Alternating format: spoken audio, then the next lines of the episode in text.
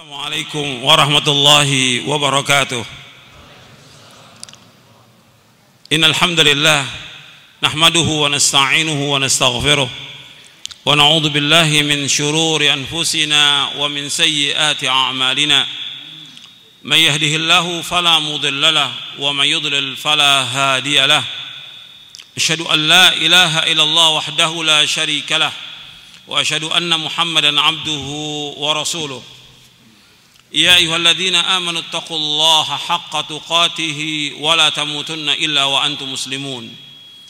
يا أيها الناس اتقوا ربكم الذي خلقكم من نفس واحدة وخلق منها زوجها وبث منهما رجالا كثيرا ونساء. واتقوا الله الذي تساءلون به والأرحام إن الله كان عليكم رقيبا. يا أيها الذين آمنوا اتقوا الله وقولوا قولا سديدا يصلح لكم أعمالكم ويغفر لكم ذنوبكم ومن يطع الله ورسوله فقد فاز فوزا عظيما. أما بعد فإن أصدق الحديث كتاب الله وخير الهدي هدي محمد صلى الله عليه وعلى آله وسلم وشر الأمور محدثاتها وكل محدثة بدعة وكل بدعة ضلالة وكل ضلالة في النار أيها الإخوة أعزكم الله kepada hadirin dan hadirat, ikhwan dan akhwat dan seluruh kaum muslimin dan muslimat yang dimuliakan oleh Allah Subhanahu wa taala. Alhamdulillah kita bersyukur kepada Allah Subhanahu wa taala atas segala nikmat yang Allah karuniakan kepada kita, nikmat Islam, nikmat iman, nikmat sehat, nikmat afiat, nikmat dijauhkan oleh Allah dari berbagai macam malapetaka. Nikmat diberikan hidayah di atas sunnah Nabi sallallahu alaihi wa ala alihi wasallam. Ini merupakan nikmat yang paling besar yang wajib kita syukuri. Dan selalu dan sering saya mengingatkan tentang nikmat Islam dan sunnah bahwa nikmat ini merupakan nikmat yang paling besar yang Allah karuniakan kepada kita yang wajib kita syukuri. Dari semua nikmat yang paling besar nikmat Islam.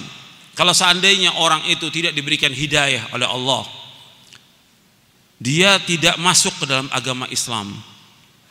Tetap kafir sampai meninggalnya kafir, maka tempat tinggalnya di neraka selama-lamanya, abadal abidin, khalidina fiha abada. Dan dia menyesal ketika dimasukkan ke dalam neraka, mereka ingin menebus dengan sepenuh bumi emas, nggak bisa keluar. Yuriduna yakhruju minan nari wa ma hum bikharijina minha walahum adzabun muqim. Mereka ingin keluar dari neraka, nggak bisa keluar dari neraka. Dan mereka kekal di neraka selama-lamanya. Makanya kita bersyukur kepada Allah diberikan hidayah di atas Islam. Ini nikmat yang paling besar yang wajib kita syukuri. Maka Allah mengingatkan kepada kita tentang nikmat ini dengan sempurnanya agama ini.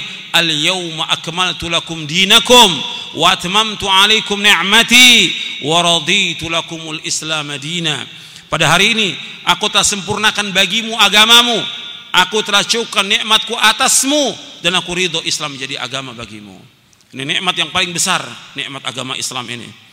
Dan Islam sudah sempurna, nggak boleh lagi kita tambah-tambah, nggak boleh kita kurangi. Jalankan sesuai dengan sunnah. Maka nikmat yang kedua yaitu nikmat sunnah. Diberikan hidayah di atas sunnah Nabi Sallallahu Alaihi Wasallam. Ini nikmat yang paling besar yang wajib kita syukuri. Dengan apa? Dengan kita melaksanakan sunnah ini. Dengan kita belajar tentang sunnah. Dengan kita mengamalkan sunnah. Dengan kita mendakwakan sunnah ini dengan baik. Dengan ilmu. Dengan lemah lembut. Dengan sabar. Dakwakan sunnah ini. Dakwah sunnah ini dakwah yang hak. Dakwah sunnah merupakan dakwah yang barokah. Dakwah sunnah ini merupakan dakwah yang betul-betul indah. Kalau orang-orang yang mendapatkan sunnah mendakwakan kepada keluarganya, kepada masyarakatnya tentang sunnah ini, banyak orang dapat hidayah. Tapi sayangnya ada sebagian orang-orang yang mengikuti sunnah ini ekstrim, berlebihan, gulu dalam beragama yang membuat binasa. Yang Nabi bersabda, "Iyyakum wal ghuluwa fid din, fa inna ma ahlaka man kana qablakum al ghuluwu fid din," kata Nabi. Jauhkan dari kalian dari sikap gulu berlebih-lebih dalam beragama. Sesungguhnya yang binasakan orang-orang sebelum kalian adalah gulu terhadap agama ini. Kita berpegang dengan Islam dan sunnah ini merupakan nikmat yang paling besar. Dakwakan sunnah ini dengan baik. Dakwakan dengan ilmu. Dakwakan dengan lemah lembut kepada keluarga kita dan masyarakat. Insya Allah mereka akan terima agama ini. Karena agama ini hak. Orang lihat agama ini saja sudah senang dengan agama ini. Tapi ketika ada orang-orang yang hulu, yang ekstrim, mendakwakan dengan kekerasan dan berlebihan, orang nggak terima dakwah ini. Dakwah ini mudah dan anda bisa lihat dakwah ini. Setiap kali didakwakan dakwah ini, orang menyambut dakwah ini dengan baik. Kenapa? Dakwah ini hak. Dakwah ini dakwah yang barokah. Dakwah ini dakwah rahmah. Dakwah ini dakwah yang indah. Makanya kita sampaikan kepada mereka dengan cara yang baik agar mereka dapat hidayah. Sebagaimana kita dapat hidayah sunnah, mereka juga ingin dapat hidayah sunnah. Dakwakan yang hak ini dengan keluarga kita, dengan mereka tetangga dan sahabat kita dengan baik perlahan-lahan. Yang mana yang paling penting kita dakwahkan baru yang penting. Yang mana yang lebih dahulu kita dakwahkan. Makanya kita bersyukur kepada Allah diberikan hidayah di atas sunnah. Dan ingat ikhwan fiddin azakumullah kepada semua yang hadir.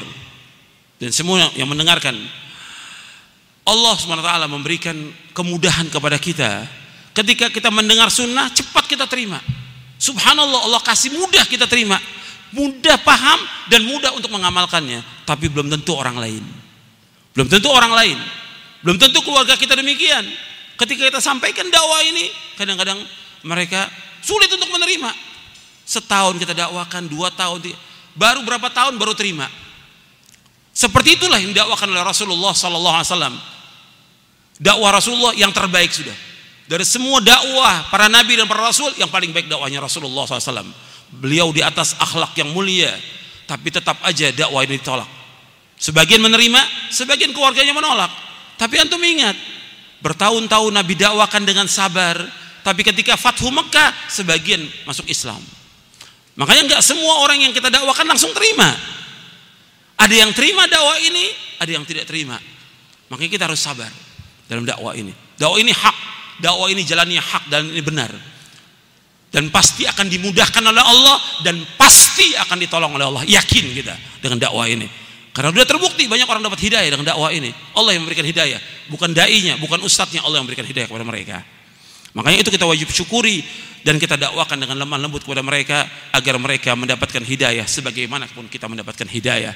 Dan pegang teguh pegang erat-erat gigit dengan geraham kita sampai kita diwafatkan oleh Allah SWT dan jauhkan semua perbuatan bid'ah. Sebagaimana wasiat Rasulullah sallallahu alaihi wasallam may ya'ish minkum ba'di fa yastara ikhtilafan katsira fa alaikum bi sunnati wa sunnatil khulafa'il mahdiyyin ar-rasyidin tamassaku biha wa 'addu 'alaiha bin nawajid wa iyyakum wa muhdatsatil umur fa inna kulla muhdatsatin bid'ah wa kulla bid'atin dhalalah kata Rasulullah SAW barang siapa yang hidup sesudah wafatku maka akan melihat perpecahan yang banyak perselisihan yang banyak di tengah-tengah umat Islam Nabi memberikan solusi yang terbaik kepada umat ini. Tidaklah kalian berpegang kepada sunnahku dan sunnah para khalifahku yang terpimpin dan lurus. Peganglah erat-erat, gigit dengan geram kalian. Pegang erat-erat, gigit dengan geram kalian. Dan kata Nabi SAW, jauhkan dari kalian dari setiap perkara-perkara yang baru dalam agama. Karena setiap perkara yang baru dalam agama adalah bid'ah dan setiap bid'ah adalah sesat. Semua bid'ah sesat, nggak ada bid'ah hasan dalam Islam, tidak ada.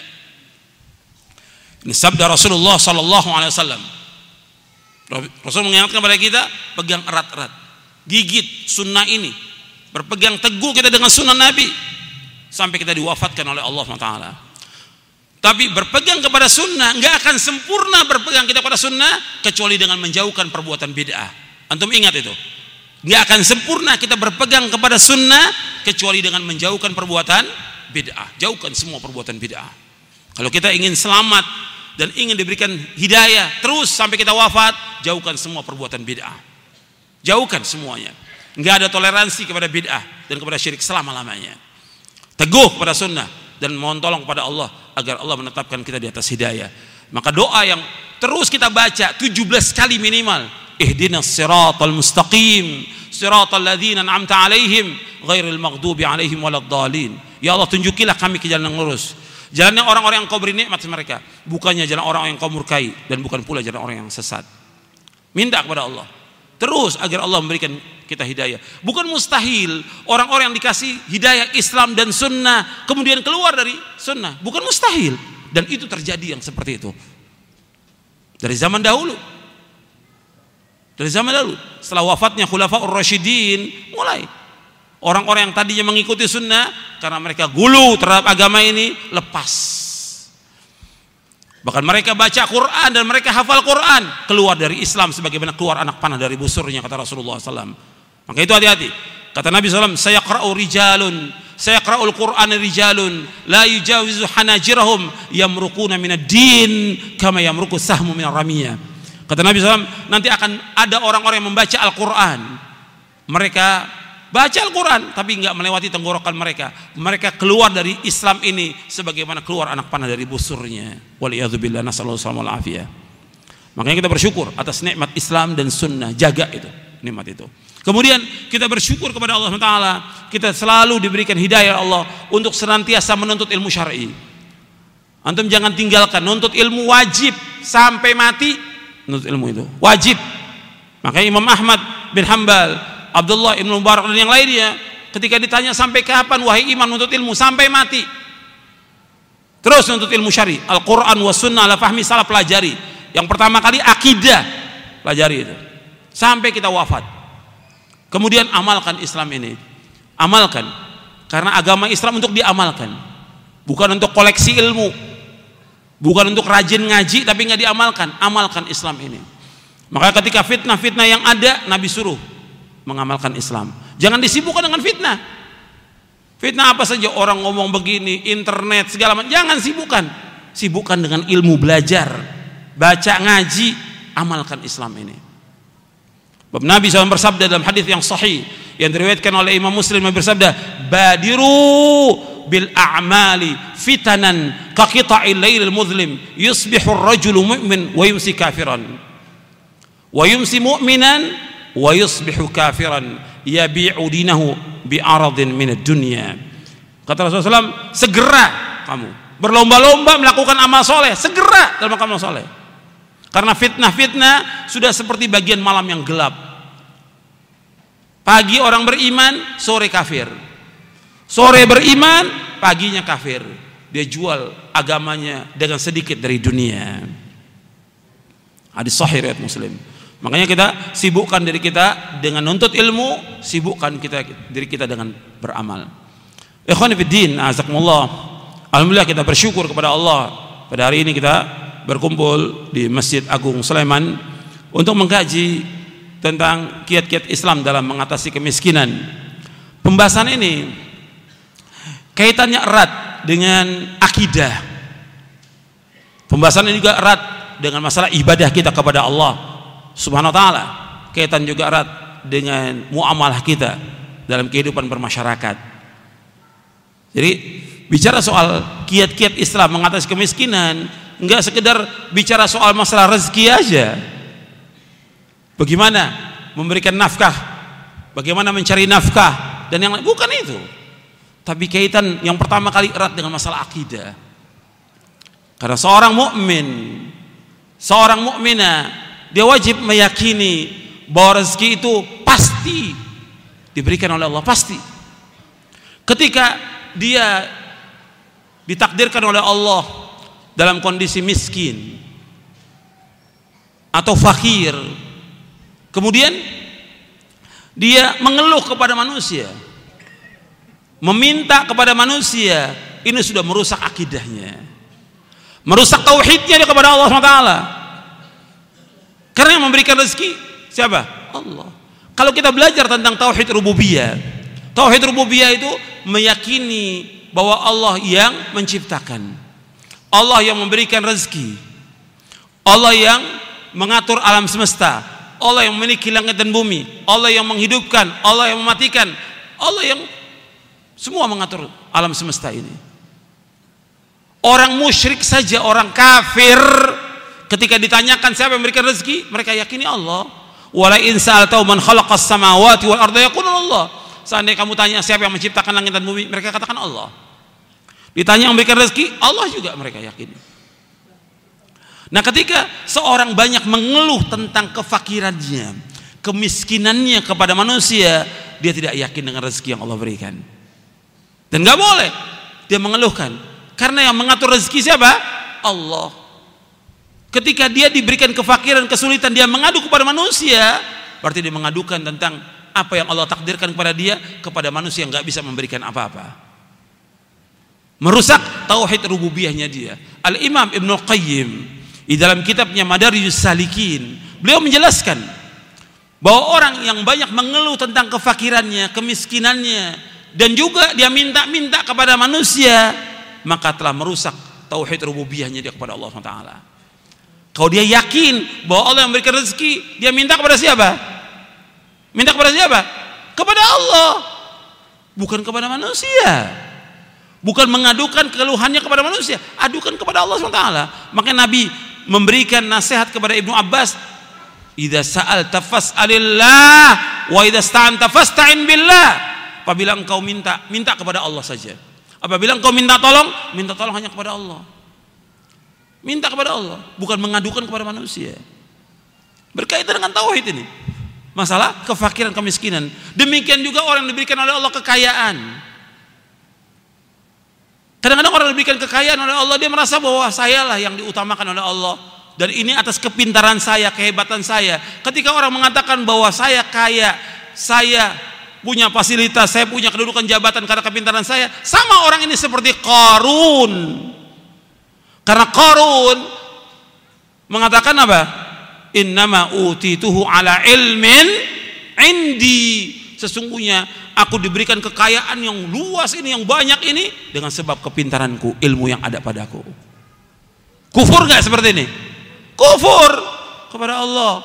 Berarti ini berkaitan tentang akidah bicara soal ini. Masalah kekayaan dan kemiskinan. Masalah akidah, masalah tauhid. Dia harus kembalikan semuanya kepada Allah Subhanahu wa taala. Ketika orang diberikan kekayaan, bukan berarti Allah memuliakan dia. Ketika Allah memberikan kemiskinan, bukan Allah menghinakan dia. Antum lihat ayatnya di dalam surah Al-Fajr ayat 15 dan 16. Di dalam mukadimah saya sebutkan di halaman 5. Antum lihat di halaman 5. Allah berfirman, "Fa ammal insanu idza mabtalahu rabbuhu fa wa na'ama fayaqulu rabbi akraman. Wa amma idza mabtalahu rabbuhu wa amma idza mabtalahu faqadara rizqahu fayaqulu rabbi ahanan kalla. Kata Allah fa ammal insan. Adapun manusia apabila Allah mengujinya dan memuliakannya memberinya kesenangan maka ia berkata Rabbku telah memuliakan aku. Namun apabila Allah mengujinya membatasi rezekinya dia mengatakan Allah telah menghinakan aku. Kata Allah, kalla, sekali-kali tidak.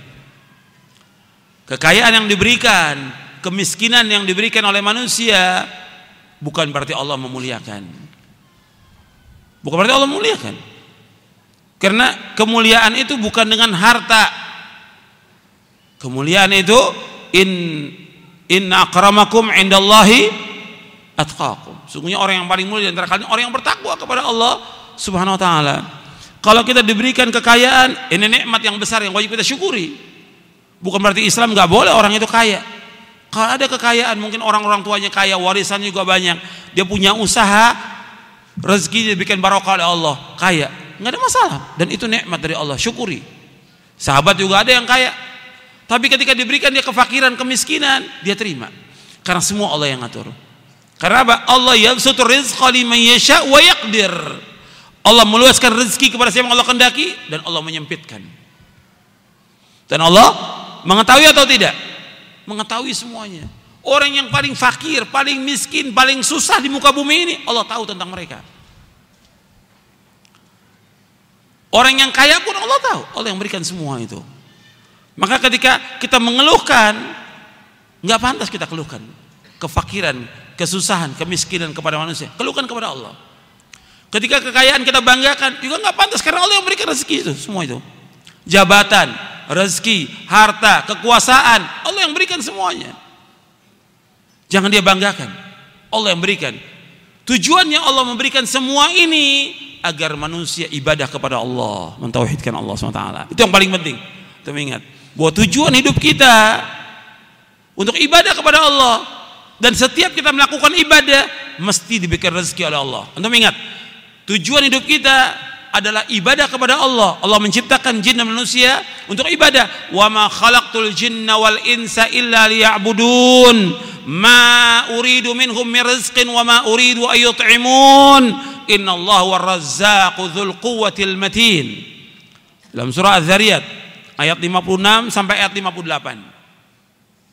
Allah berfirman, "Wa ma khalaqtul jinna wal insa illa liya'budun." Tidak aku ciptakan jin dan manusia melainkan untuk beribadah kepadaku. Beribadah kepada Allah artinya mentauhidkan Allah. Mentauhidkan Allah. Menjauhkan segala macam perbuatan syirik. Mengikhlaskan ibadah hanya kepada Allah. Ma uridu minhum rizqin wa ma uridu ayat'imun. Aku enggak minta rezeki kata Allah kepada mereka. Aku enggak minta makan kepada mereka. Innallahu innallahu warrazzaqu dzul quwwatil matin. Sesungguhnya Allah itu Ar-Razzaq yang terus-menerus memberikan rezeki. Al-Matin yang maha kuat dan maha kokoh. Antum ingat, Allah menyebutkan tentang ibadah di sini, Allah juga sebutkan tentang rezeki. Allah sebutkan tentang ibadah, Allah sebutkan tentang rezeki. Makanya ketika kita ibadah kepada Allah, rezeki itu akan dimudahkan oleh Allah Subhanahu wa taala. Jangan tinggalkan kita ibadah kepada Allah Subhanahu wa taala dengan benar, dengan ikhlas dan ittiba mengikuti contoh Rasulullah sallallahu alaihi wasallam. Kita ibadah kepada Allah bukan berarti Allah kebutuh kepada makhluk tidak. Bukan berarti Allah butuh kepada rezeki tidak. Allah memberikan rezeki kepada mereka semuanya itu. Pada hakikatnya semua makhluk ini semuanya semuanya fakir dan butuh kepada Allah.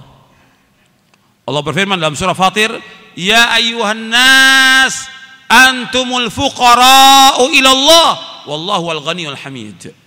Wahai manusia, sesungguhnya kalian ini fakir, butuh kepada Allah dan Allah itu yang maha kaya dan Allah yang maha terpuji.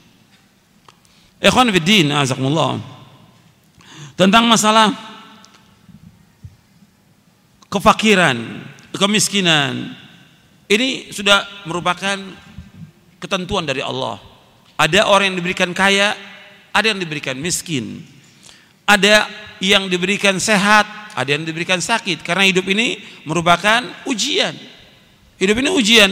Allah berfirman dalam surah Al-Anbiya ayat 35, "Kullu nafsin dha'iqatul maut wa nabluukum bisyarri wal khairi fitnah wa ilaina turja'un." Setiap jiwa pasti akan mati dan kami akan uji kalian dengan kejelekan dan juga dengan kebaikan sebagai cobaan. Wa ilaina turja'un. Kepada kamilah kamu akan dikembalikan. Itu di halaman 5. Di halaman 5 tentang ayat ini Ibnu Abbas berkata, kami akan menguji kalian dengan kesulitan, kesenangan, kesehatan, penyakit, kekayaan, kefakiran, halal dan haram, ketaatan dan maksiat, petunjuk dan kesesatan. Saya ulangi, ya. Antum tolong dengarkan. Jangan tidur. Ini tempat pengajian, bukan tempat tidur. Jangan tidur, dengarkan baik-baik supaya antum dapat ilmu yang bermanfaat. Jangan tidur. Yang tidur tolong dibangunkan. Dengarkan baik-baik dan dengarkan jangan sambilan. Jangan sambilan, dengarkan. Allah menyebutkan dalam surah Al-Anbiya ayat 35. Kullu nafsin dha'iqatul maut. Wa nabluukum bisyarri wal khairi fitnah wa ilaina turja'un. Untuk melihat di halaman 5, setiap yang berjamaah pasti akan merasakan mati. Kami akan menguji kalian dengan keburukan dan kebaikan sebagai cobaan. Dan kamu akan dikembalikan hanya kepada kami. Kata Ibnu Abbas radhiyallahu anhuma tentang tafsir ayat ini kata beliau, kami akan menguji kalian dengan kesulitan dan kesenangan, kesehatan dan penyakit, kekayaan dan kefakiran, halal dan haram, ketaatan dan maksiat, petunjuk dan kesesatan. Ini disebutkan dalam tafsir Ibnu Jarir At-Tabari. Imam Al-Fasirin dalam tafsir At-Tabari. Artinya semua ini merupakan cobaan dan ujian. Ada yang kaya, miskin, fakir, ujian. Ada yang sehat, ada yang sakit, ujian. Jadi kita harus pahami itu. Ada orang yang senang, ada yang susah, ini semua merupakan ujian. Semua kembalikan kepada Allah agar manusia kembali kepada Allah, agar mereka beribadah kepada Allah, agar mereka mentauhidkan Allah, agar mereka bertaubat kepada Allah SWT dan yang lainnya.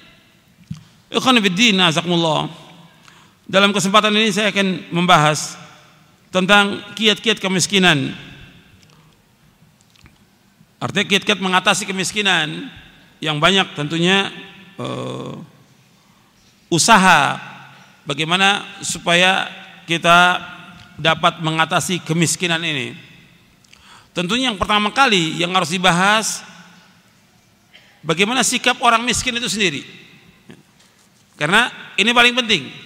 Sebelum membahas tentang soal masalah eh, zakat pemerintah. Karena ini pemerintah yang punya kewajiban.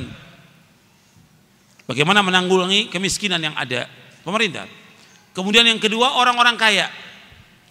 Dalam memberikan zakat, kemudian juga sedekah, santunan, bantuan dan yang lainnya.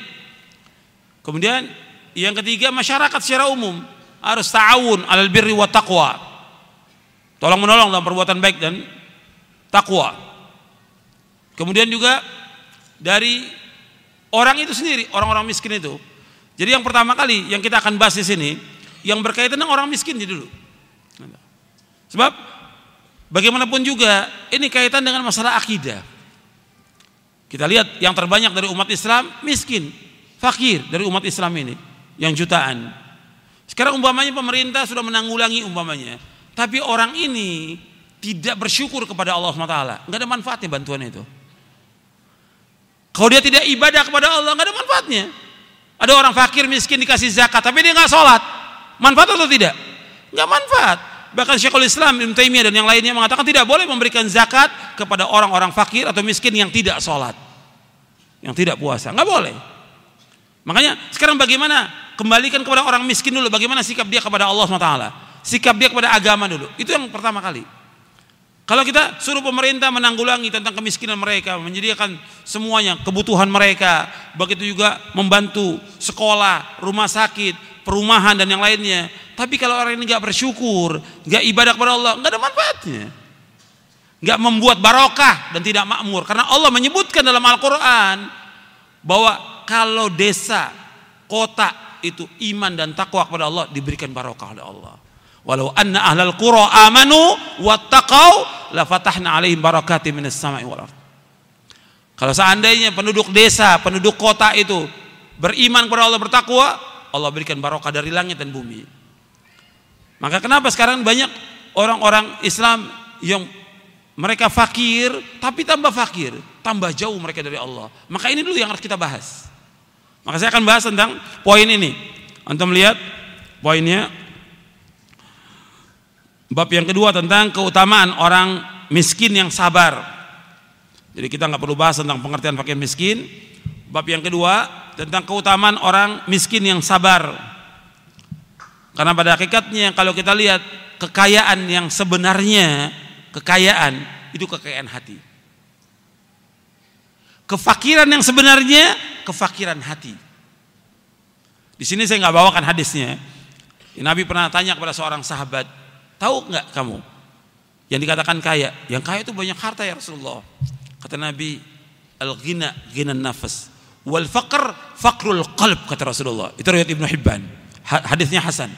Kata Nabi, kekayaan kekayaan hati, kefakiran kefakiran hati. Ini belum saya masukkan di sini hadisnya tentang itu.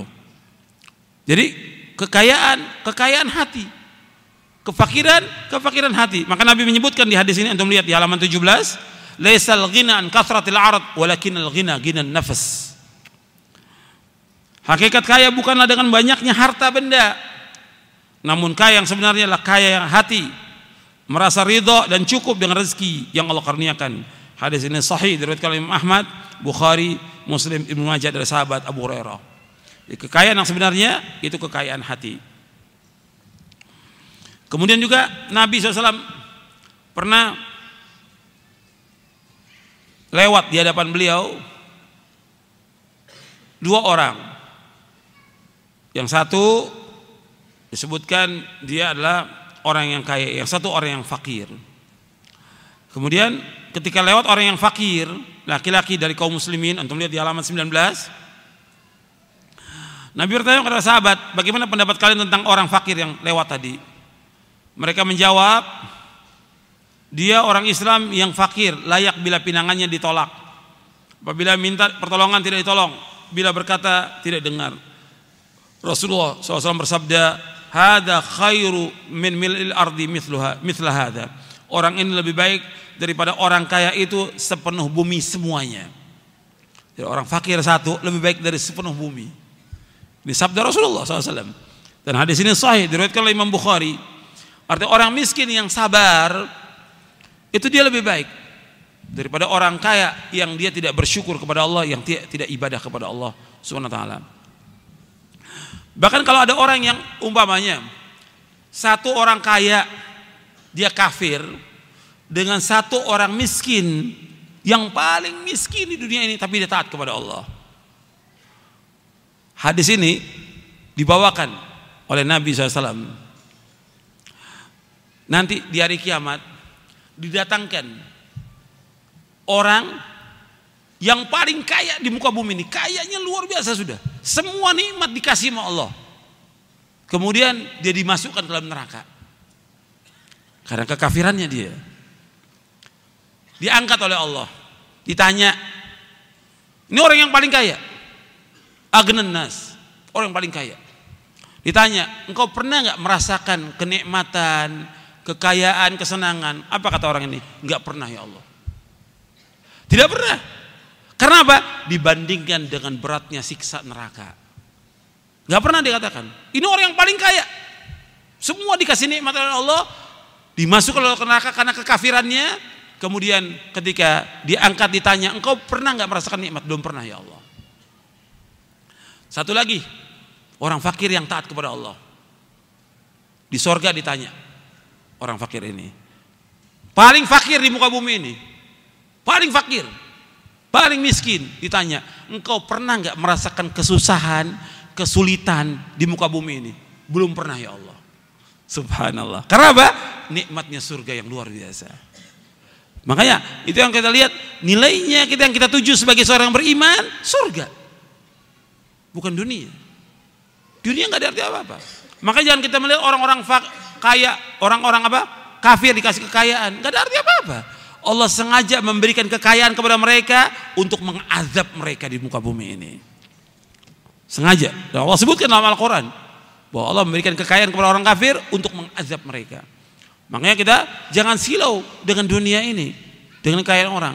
Kita bersabar dengan kefakiran yang ada dan bersyukur atas nikmat Allah Subhanahu wa taala. Makanya tentang sabar atas kefakiran, kemiskinan, kita harus sabar. Sebab kata Nabi SAW, wa ma'uti adun ata'an khairan wa usa minas sabar.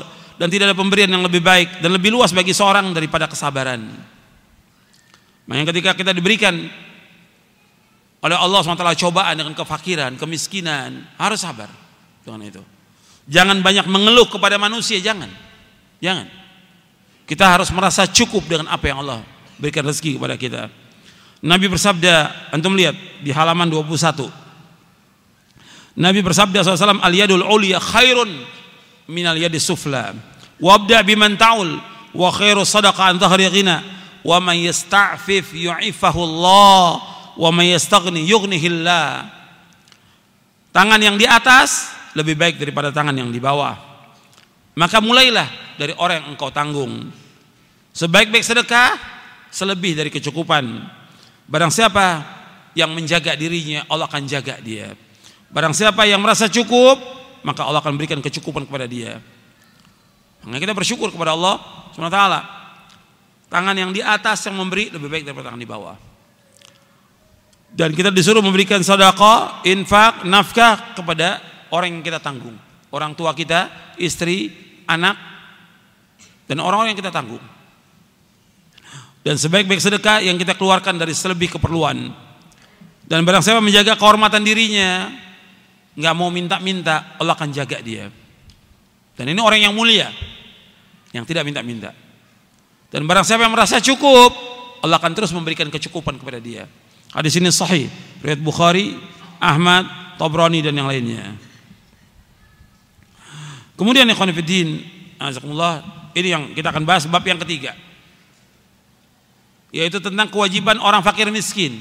Ini paling penting. Jadi ketika orang membahas tentang bagaimana mengentaskan kemiskinan atau mengatasi kemiskinan, pertama orang miskin dulu yang dibahas.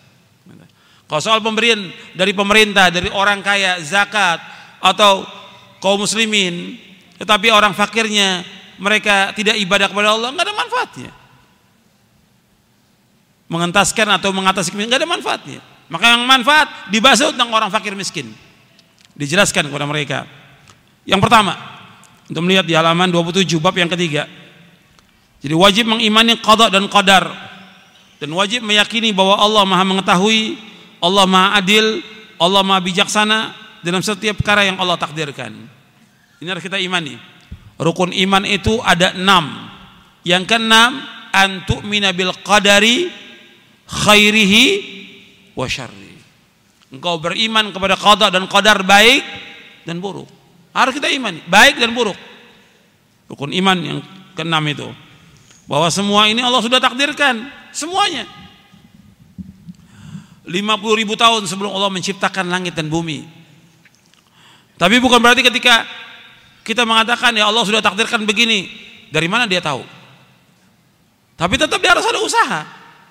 Ketika dia fakir, dia sudah usaha tetap demikian. Kita mengatakan Allah sudah takdirkan demikian, tapi bukan berarti dia nggak berubah. Harus berubah kepada yang lebih baik. Harus usaha, harus ikhtiar, harus ibadah kepada Allah, harus memohon kepada Allah. Terus seperti itu. Dan antum perhatikan bahwa rezeki ini Allah sudah bagi semuanya. Allah berfirman dalam surah Al-Isra di ayat 30, Inna rabbaka yabsutur rizqa liman yasha wa yaqdir. Innahu kana bi'ibadi khabiran basira. Sesungguhnya Rabb kamu meluaskan rezeki liman yasha wa yaqdir. Bagi siapa yang Allah kendaki dan Allah takdirkan.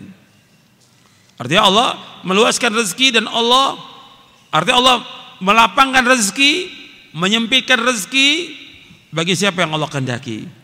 Dan Allah mengetahui dan melihat hamba-hambanya. Jadi yang menentukan rezeki itu banyak, sedikit Allah yang menentukan semuanya dan Allah mengetahui. Allah menyebutkan kalau seandainya diluaskan rezeki ini kepada manusia, oh mereka melewati batas. Allah berfirman dalam surah Asy-Syura ayat 27, "Walau basatallahu rizqa li ibadi labaghaw fil ardi, walaki yunazzilu biqadari ma yasha, innahu bi ibadi khabirum basir." Dan sekiranya Allah melapangkan rezeki kepada hamba-hambanya, niscaya mereka akan berbuat melampaui batas di muka bumi. Tetapi dia menurunkan dengan ukuran yang Allah kendaki. Sungguh Allah maha teliti terhadap hamba-hambanya. Dan Allah maha melihat. Artinya kalau diberikan keluasan rezeki ini kepada hambanya, melewati batas. Allah kasih rezeki sedikit aja, sudah banyak yang melewati batas. Ya, Manusia dikasih kekayaan sedikit, udah melewati batas. Dikasih jabatan sedikit, sudah melewati batas. Dikasih kedudukan sedikit, melewati batas. Dikasih pangkat, melewati batas. Ini manusia. Padahal semuanya Allah yang berikan. Mesti mereka kembali dan bersyukur kepada Allah, tapi tidak. Mereka sewenang-wenang dan jahat dan zalim kepada rakyatnya. Ini Allah yang berikan rezeki. Makanya Allah batasi rezeki itu. Dan Allah berikan kepada hamba-hamba. Ketika kita diberikan juga kefakiran, kemiskinan, kita harus lihat ini baik buat kita. Jadi yang harus kita ingat berbicara soal masalah takdir bahwa semua takdir yang Allah tetapkan untuk kita itu yang terbaik buat kita. Itu harus kita ingat tuh. Apa aja? Apakah penyakit? Ya. Apakah malapetaka atau musibah?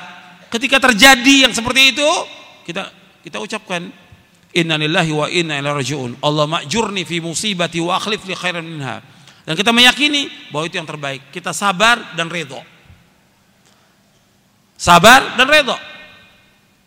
Sebab semua yang berjalan di muka bumi dan di langit semua berjalan dengan kehendak Allah SWT.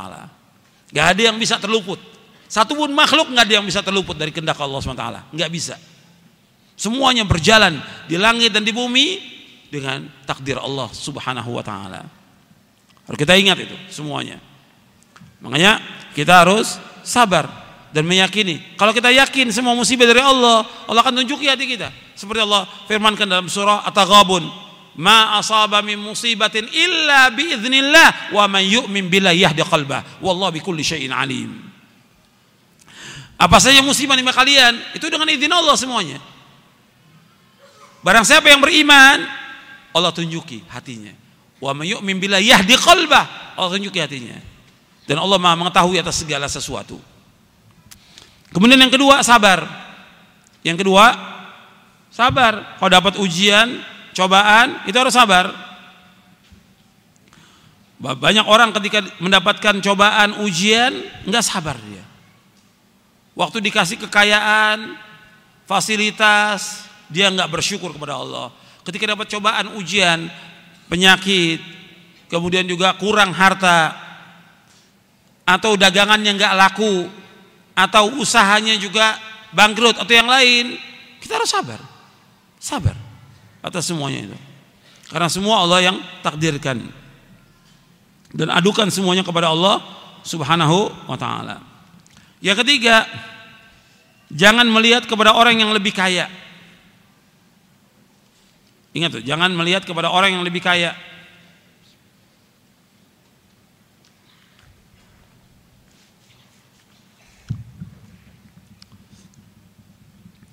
Jadi disuruh kita kalau kita dalam kondisi kita fakir atau miskin, jangan melihat kepada yang lebih atas dari kita, jangan.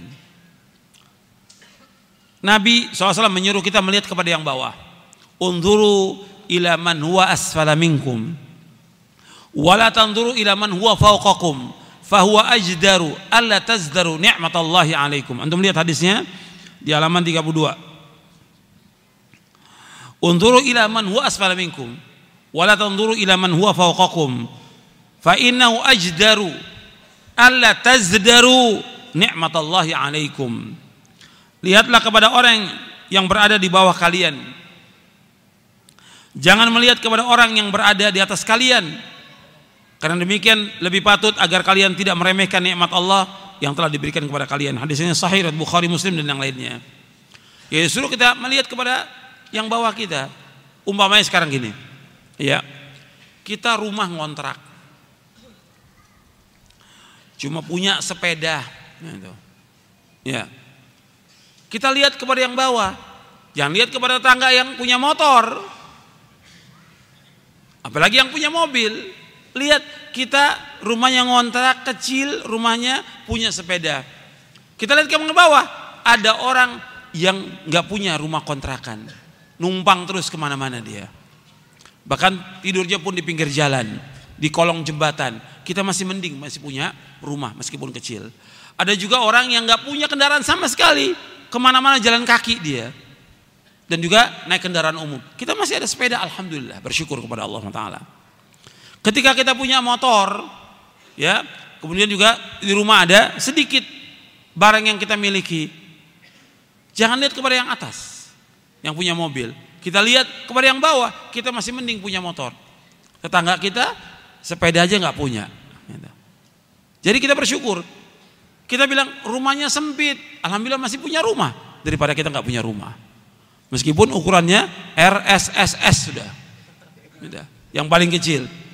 Tapi kita masih bersyukur masih punya rumah. Jadi suruh lihat, Nabi suruh melihat kepada yang bawah. Semuanya seperti itu. Sama nanti berkaitan dengan usaha kita, dagang kita. Kita sehari dapat 10 ribu. Alhamdulillah bersyukur pada Allah. Teman kita yang usaha sama bisa dapat 20 apa 30 ribu. Kita masih bersyukur, masih dapat rezeki. Selalu begitu dalam kita hidup ini seperti itu. Begitu juga berkaitan dengan penyakit. Kita sakit, ya. Berobat dan terus berobat kita katakan kok saya terus sayang kena penyakit. Kita masih bersyukur kepada Allah dan sabar kita atas penyakit ini. Sebenarnya banyak orang yang lebih parah penyakitnya dari kita. Kalau kita lihat ke rumah sakit masih banyak yang lebih parah daripada kita. Maka kita masih bersyukur kepada Allah. Dengan penyakit yang Allah berikan, mudah-mudahan menghapuskan dosa kita. Mengangkat derajat kita. Dan mudah-mudahan Allah masukkan kita ke surga dengan sebab penyakit itu. Nikmat dari Allah SWT. Kadang-kadang kita nggak tahu bahwa di situlah nikmat yang Allah berikan kepada kita. Makanya Syekhul Islam Ibnu Taimiyah mengatakan al-masaibu ni'mah kata beliau. Al-masaibu ni'mah. Musibah itu semuanya nikmat. Maka tingkatan yang paling tinggi bersyukur atas musibah itu. Itu yang paling tinggi sudah. Yang paling rendah, yang paling jelek mengeluh dan tidak ridho kepada musibah itu. Makanya tingkatan yang paling tinggi syukur. Di bawahnya ridho, di bawahnya sabar, di bawahnya lagi murka dengan musibah itu. Enggak boleh. Makanya harus perhatikan, kita disuruh melihat kepada yang di bawah. Begitu juga tentang bentuk tubuh. Karena dalam hadis riwayat Bukhari berkaitan dengan tubuh hadis ini. Ya orang diciptakan oleh Allah macam-macam. Ya. Ada yang mungkin tubuhnya dia cacat. Maka lihat kepada yang di bawah dia masih banyak yang lebih cacat daripada dia. Jangan lihat kepada yang atas. Supaya apa? Allah ciptakan semua ini agar manusia kembali kepada Allah SWT. Makanya ketika ada seorang sahabat, perhatikan ini, dibawakan oleh Syekh Al-Bani dalam silsilah hadis sahih. Ada seorang sahabat yang dia cacat kakinya sampai kainnya sengaja dipanjangkan untuk menutupi cacatnya, melewati mata kaki. Kemudian Nabi tegur, wahai Abdullah, irfa thawbak, angkat. Kepada laki-laki nggak boleh celananya atau kainnya atau gamisnya melebihi mata, nggak boleh laki-laki, angkat. Ya Rasulullah, saya cacat. Saya ingin menutupi kaki saya kaki saya, saya cacat. Apa kata Rasulullah? Inna kulla khalqillahi hasan kata Nabi subhanallah. Semua ciptaan Allah itu indah. Semua ciptaan Allah itu indah. Tetap meskipun kamu cacat tetap kamu angkat. Kain itu dari atas mata kaki. Enggak boleh di bawah mata kaki laki-laki, ya, harus di atas. Kalau perempuan harus di bawah mata kaki perempuan. Bajunya itu harus di bawah mata kaki perempuan itu. Tapi kalau laki dia di atas mata kaki. Yang mengatakan kullu khalqillahi hasan, semua ciptaan Allah itu indah.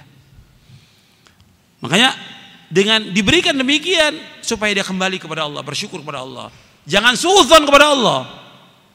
Allah ciptakan demikian supaya dia kembali kepada Allah dan juga Allah akan memberikan ganjaran yang terbaik buat dia. Kemudian yang keempat, yang keempat jangan minta-minta kepada orang. Nah ini yang banyak ini, ya. Ini tanpa kecuali ini. Semua orang awam, orang miskin, ya. Ya. Orang miskin maksudnya orang miskin yang umum, orang miskin yang awam, orang miskin yang sudah nuntut ilmu, para ustadznya, para dai-nya, ini sama. Minta-minta. Bahkan ada yang sengaja jadi tukang minta-minta. Nggak boleh dalam Islam hukumnya haram. Nggak boleh.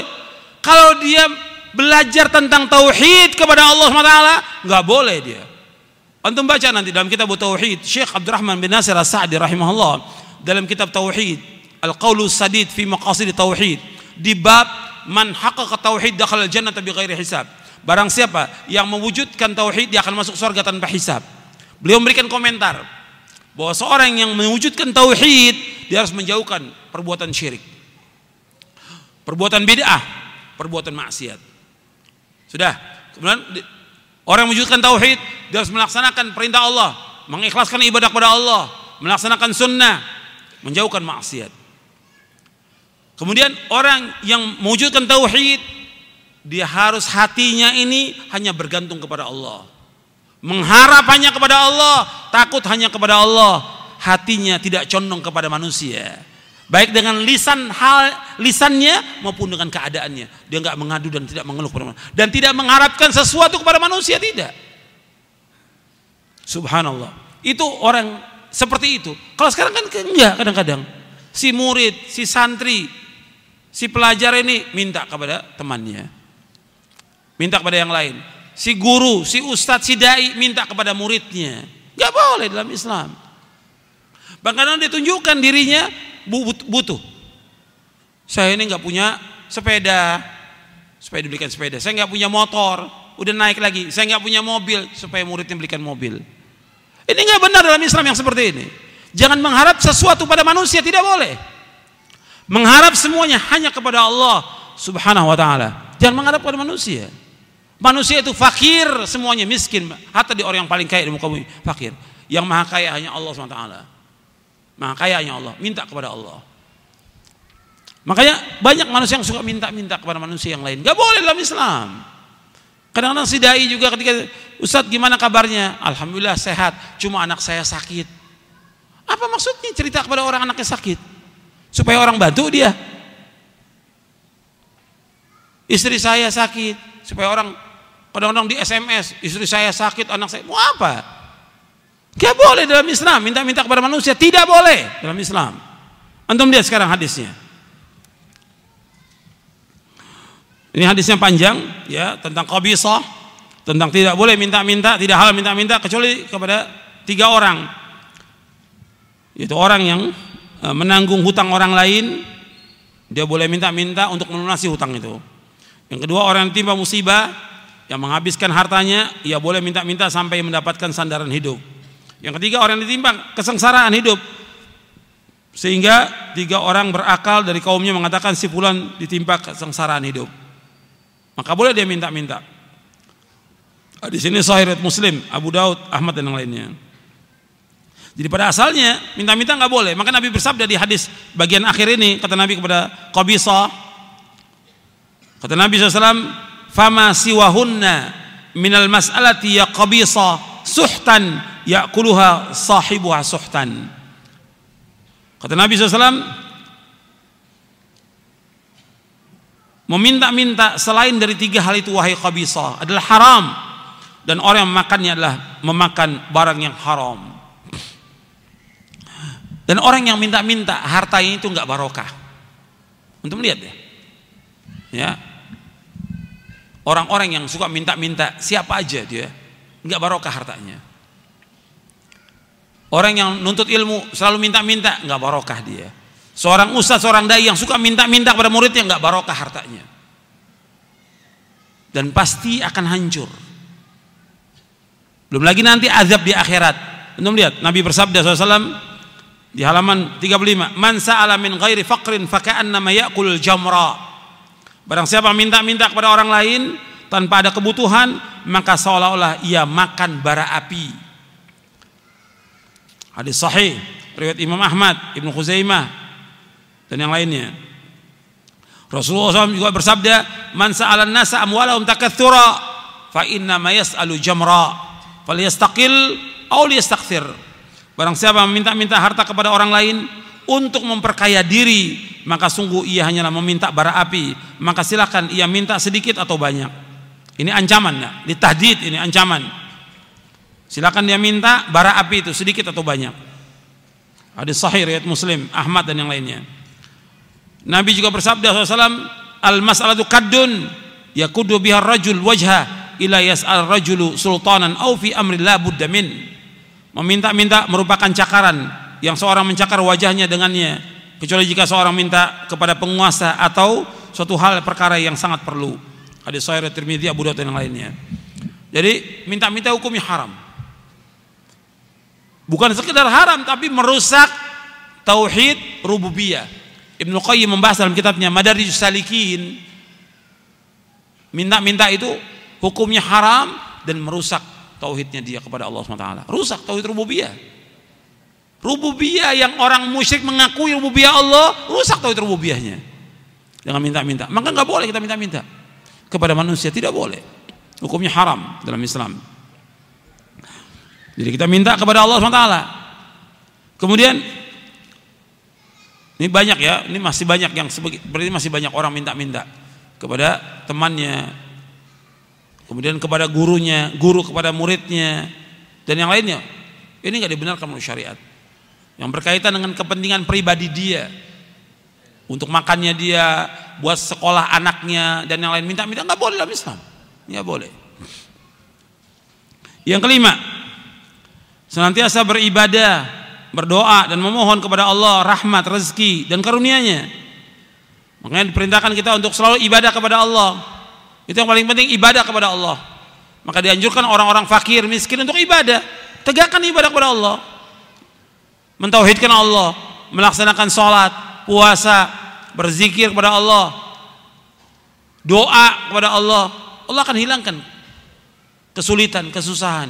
Dan Allah jadikan hati itu cukup dengan rezeki yang sempit yang pas-pasan cukup cukup Allah yang memberikan itu hati itu demikian makanya harus kita memperbanyak ibadah kepada Allah. Kitanya pertama kali harus banyak ibadah kepada Allah. Keluarga kita harus banyak ibadah kepada Allah. Istri, anak kita. Kemudian juga orang-orang fakir miskin ini harus memperbanyak ibadah kepada Allah Taala. Dengan ibadah Allah akan berikan rezeki. Ibadah. Makanya ketika Allah menyebutkan tentang sholat, Allah kaitkan sholat itu dengan rezeki. Antum lihat kalau yang bawa mushaf Al-Quran, ya sebenarnya banyak ayatnya. Cuma di antara dalam surah Taha.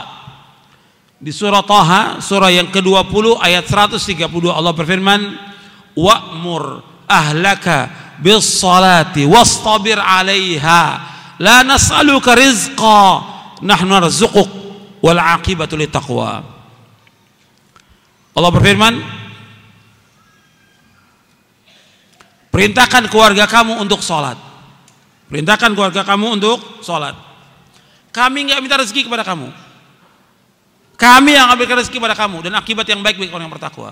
Allah sebutkan di sini suruh sholat dan Allah akan memberikan rezeki kepada mereka. Sholat kebutuhan kita, kewajiban dan kebutuhan. Kalau kita sholat kepada dengan ikhlas kepada Allah, dengan khusyuk, dengan tumak nina dan ingat kepada Allah, itu kenikmatan yang luar biasa sudah. Makanya coba kita berusaha bagaimana sholat kita ini lebih baik daripada sebelumnya. Nikmat. Nikmat. Dan kita merasa puas dengan rezeki yang Allah berikan. Nabi SAW merasa nikmat. Kalau sudah sholat, nikmatnya luar biasa sudah. Cuma banyak orang kalau sholat terburu-buru. Ya tidak? Terburu-buru. Sampai nggak nggak sempat zikir. Habis sholat musuhnya zikir, langsung pegang HP. Oh jadi budak HP. Zikir kepada Allah, sibuk dengan HP. Sibuk dengan pekerjaan. Salat, kata Nabi, wa ju'ilat qurratu aini fis salah. Dijadikan ketentraman, ketenangan hatiku dalam salat. Nikmat Nabi kalau sudah salat. Nikmat, lama kalau Nabi salat itu. Rukunya lama, sujudnya lama, nikmat. Tenang. Kenapa? Munajat kepada Allah. Karena Allah berada di hadapan kita ketika kita sholat. Maka dengan itu kita akan terus merasa terus munajat kepada Allah.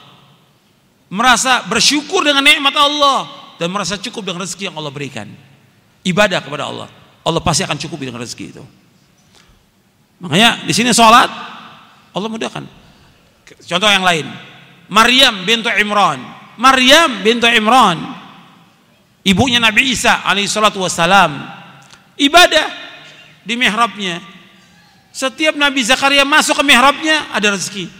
Ada makanan buah-buahan. Ditanya dari mana? Kullama dakhala 'alaiha Zakaria al-mihraba wajada 'inda rizqa. Qala ya Maryam anna laki hadha? Qalat huwa min 'indillah. Allah yarzuqu man yasha'u bighairi hisab. Setiap Zakaria masuk ke mihrabnya Maryam yang ibadah terus kepada Allah Taala didapat rezeki. Ditanya dari mana rezeki ini? Dari Allah. Allah memberikan rezeki kepada siapa yang Allah kehendaki dari hamba-hambanya. Makanya kita memperbanyak ibadah kepada Allah dan bersyukur atas nikmat itu. Jadi saya lanjutkan.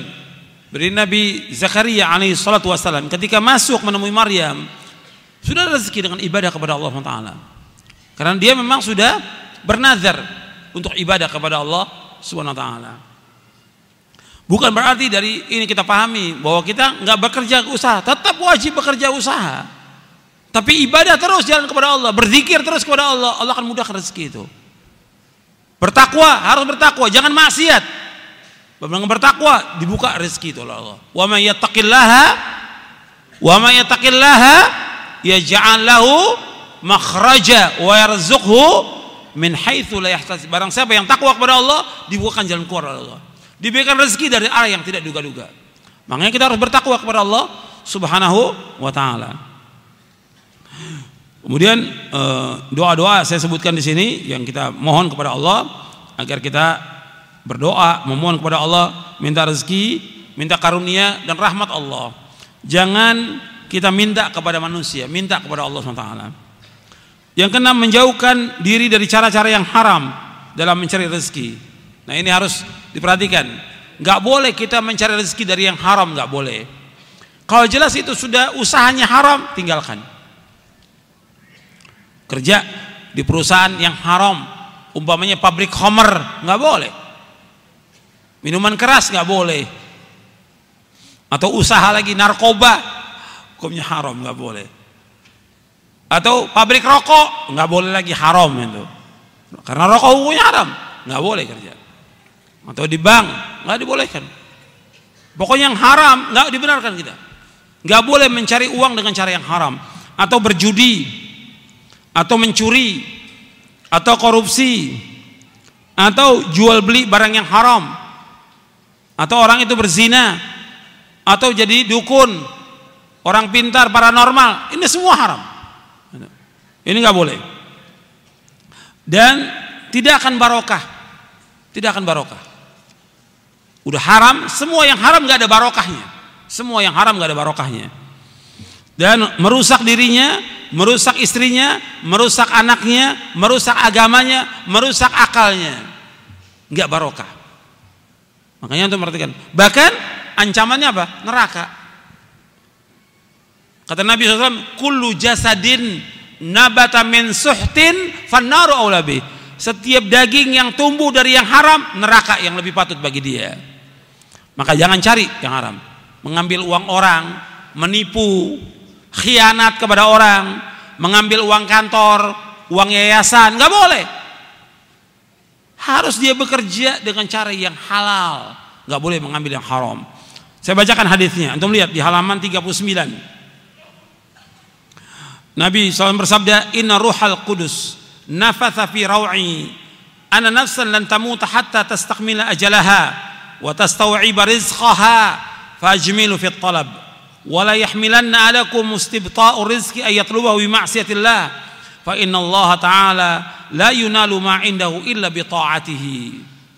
sesungguhnya Ruhul Kudus malaikat Jibril membisikkan ke dalam hatiku bahwa sesungguhnya jiwa seseorang tidak akan meninggal dunia sebelum ajalnya sempurna dan rezekinya disempurnakan. Maka perbaikilah dalam mencari rezeki. Janganlah keter, keterlambatan datangnya rezeki membawa seorang di antara kalian untuk mencari rezeki dengan cara bermaksiat kepada Allah.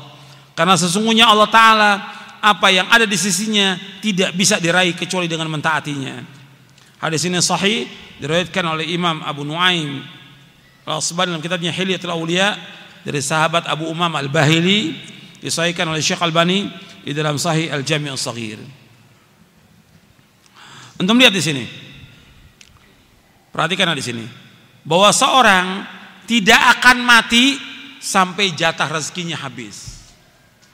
Kalau jatah rezekinya habis, baru dia mati. Kalau jatah rezekinya belum habis, nggak akan mati dia. Meskipun sudah ditembak, ya 100 pelor umpamanya. Kalau Allah belum tentukan mati, dia nggak akan mati. Kalau rezekinya belum habis, jatahnya belum habis, nggak akan mati dia. Perhatikan ini, ini ketentuan dari Allah SWT. Kemudian yang kedua di sini Nabi menyuruh kita faajmilu fit. Maka baiklah kalian dalam mencari rezeki. Cari usaha yang halal. Ribuan yang halal masih ribuan banyak yang halal. Dan tidak hina bagi kita umpamanya sekarang kita di lampu merah umpamanya.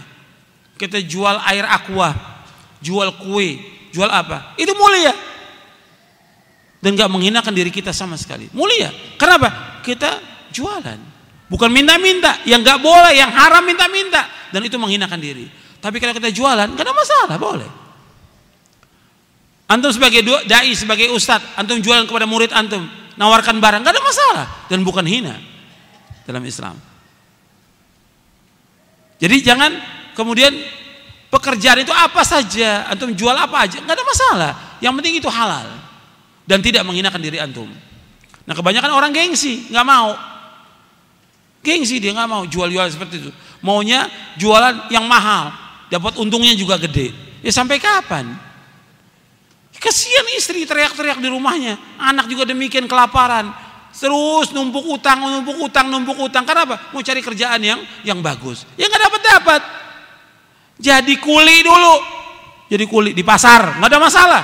Mulia jadi kuli gotong barang nggak apa-apa jadi kuli kata Nabi seorang pergi ke hutan dia ambil kayu bakar dia pikul, dia jual lebih mulia daripada dia minta-minta kepada manusia diberikan atau tidak diberikan kata Nabi SAW.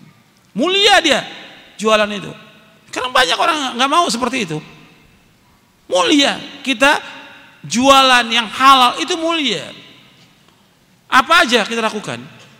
Jadi kuli orang nggak apa-apa. Jadi supir nggak ada masalah. Selama itu halal nggak ada masalah. Dan nggak menghinakan diri kita. Atau kita sebagai dai, kita sebagai dai, sebagai ustadz. Saya pernah jadi ustadz, artinya saya pernah jadi supir. Suruh orang nggak ada masalah. Nggak ada masalah suruh jualan apa air aqua di pinggir jalan nggak ada masalah. Halal. Yang nggak boleh minta-minta, yang nggak boleh minta-minta. Itu yang nggak boleh. Jadi apa saja yang kita lakukan usaha itu banyak ribuan usaha yang halal yang kita lakukan. Maruf kita daripada hidup tiap hari utang. Mendingan kita tidak punya modal jadi kuli sudah di pasar. Tawarkan jasa itu kepada orang dan itu mulia.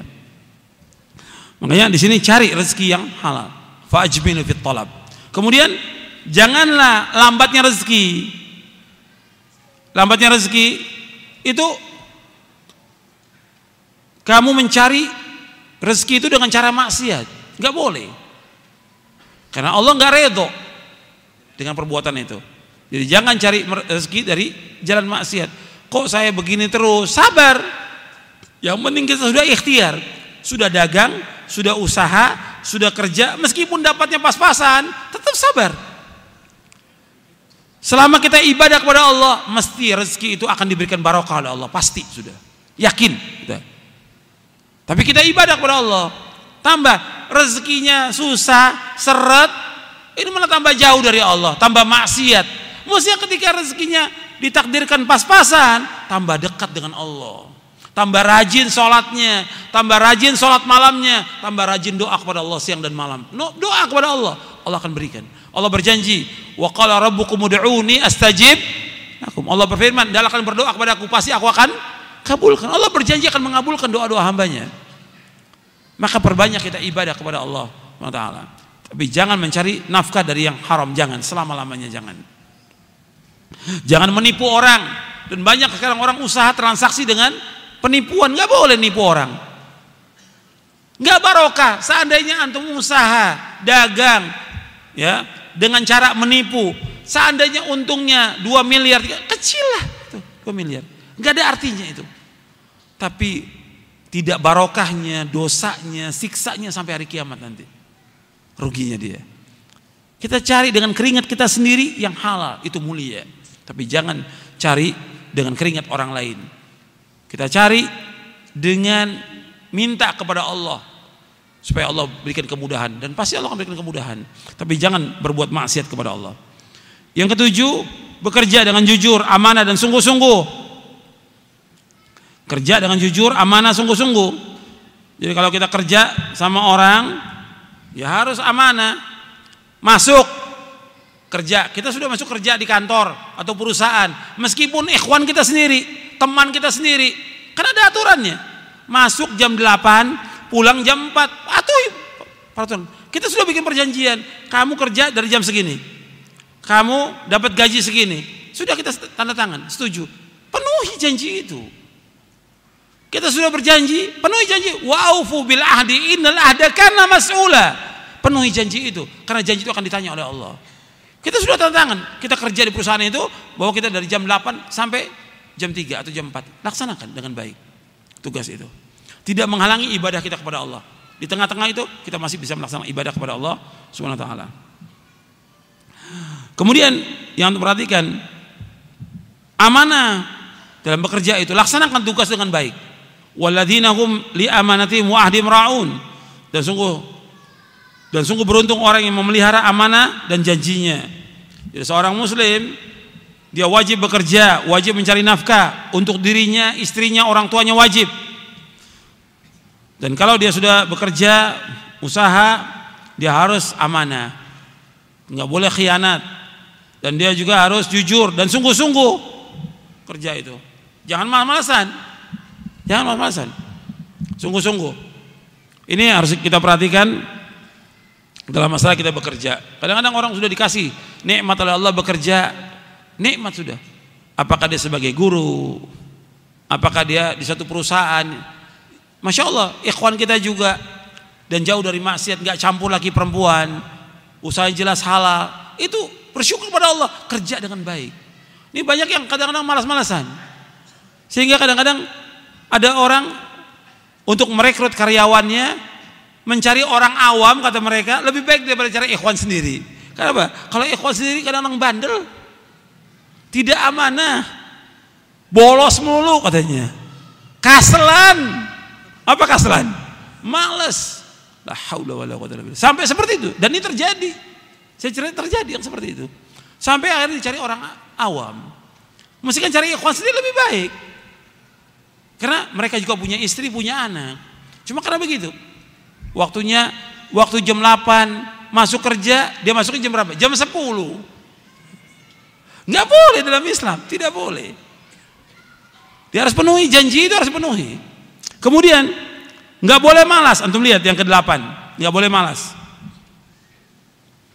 Jadi nggak boleh malas. Jadi yang ke-8 nggak boleh malas. Ini banyak orang yang malas. Sudah miskin, tinggal di rumah kontrakan. Kemudian anaknya empat. Sekolah. Bangunnya jam berapa? Habis sholat subuh, Bangun ntar jam 9. Ya jam 9 baru bangun, ngopi dulu, ngerokok dulu. Baru kemudian jalan. Gimana datang rezeki? Orang pagi dia sudah jalan, tinggalkan yang haram semuanya. Sholat subuh berjamaah di masjid, kemudian pulang ke rumah. Kalau dia mau ngopi nggak masalah, tapi nggak boleh ngerokok, rokok haram hukumnya. Kemudian berangkat kerja, cari usaha ke pasar, ke mana cari? Bab Nabi mendoakan Allahumma barik li ummati fi bukuriha. Ya Allah berikanlah barokah pada umatku pada waktu pagi. Allahumma barik li ummati fi bukuriha. Ya Allah berkahilah umatku pada waktu pagi. Ini kan enggak. Malam bukannya tidur malam begadang, nonton. Akhirnya tidurnya telat. Bangun subuhnya telat. Ini banyak begini. Ya. Orang-orang miskin fakir banyak yang seperti ini. Mestinya kan dia tidurnya lebih awal supaya apa? Supaya bisa bangun tahajud. Doa kepada Allah, minta ampun atas semua dosanya, minta ampun buat dia, minta ampun buat orang tuanya, minta ampun buat istrinya, buat anaknya, minta jalan keluar yang terbaik dari kehidupan dia. Minta hidayah, minta petunjuk, minta diselamatkan dari malapetaka, minta sorga, jauhkan dari api neraka. Banyak permintaan yang diminta, minta rezeki yang halal kepada Allah. Bangun tengah malam doa. Kemudian subuh sholat berjamaah di masjid. Zikir, zikir pada subuh, zikir pagi. Kemudian setelah itu pulang ke rumah berangkat lagi. Cari Maisha. Keluar dari rumah, jangan di rumah, keluar dari rumah. Apa yang bisa kita cari? Maisha ini. Ini banyak diam di rumah, jadi beban dia. Beban buat orang tuanya, beban buat istrinya, beban buat anaknya orang ini. Enggak boleh dalam Islam. Enggak boleh kita jadi beban buat orang lain selama-lamanya. Kita harus jadi orang yang bermanfaat buat manusia yang lain. Khairun nas anfa'uhum linnas. Sebaik-baik manusia yang bermanfaat buat orang lain. Yang jadi beban dalam hidup ini. Kita harus menjadi orang yang semangat, enggak boleh malas. Enggak boleh malas. Enggak boleh futur. Enggak boleh kemudian enggak mau bekerja, enggak mau belajar, malas. Enggak boleh dalam Islam. Antum baca hadisnya. Halaman 41. Nabi SAW bersabda, Al-mu'minul qawiyyu khairun wa habbu ila Allah minal mu'minil dhaif. Wa fi kullin khairun ihris ala ma yanfa'uka wasta'in billah wa la ta'jaz. Wa in asabaka syai'un fala taqul law anni fa'altu kadza wa kadza walakin qul qadarullahu wa ma qadar qadarullahu wa ma syaa fa'al atau boleh juga qadarullahi wa ma syaa fa'al. Fa inna law taftahu amal syaitan. Kata Nabi SAW untuk perhatikan hadisnya. Halaman 41. Halaman 41. Mukmin yang kuat lebih baik dan lebih dicintai oleh Allah daripada mukmin yang lemah. Dan pada keduanya ada kebaikan. Sungguh-sungguhlah untuk mendapatkan apa yang bermanfaat bagi kamu. Minta tolong kepada Allah dalam segala urusan kamu. Jangan sekali-kali engkau merasa lemah. Apabila engkau ditimpa musibah, Jangan sekali-kali engkau berkata seandainya aku berbuat demikian tentu tidak akan terjadi begini dan begini. Tetapi katakanlah ini telah ditakdirkan oleh Allah dan Allah berbuat apa saja yang Allah kehendaki karena ucapan seandainya akan membuka pintu perbuatan syaitan. Hadis sahih riwayat Muslim, Ahmad, Ibnu Majah dari sahabat Abu Hurairah. Antum perhatikan di sini. Perhatikan. Jangan tidur.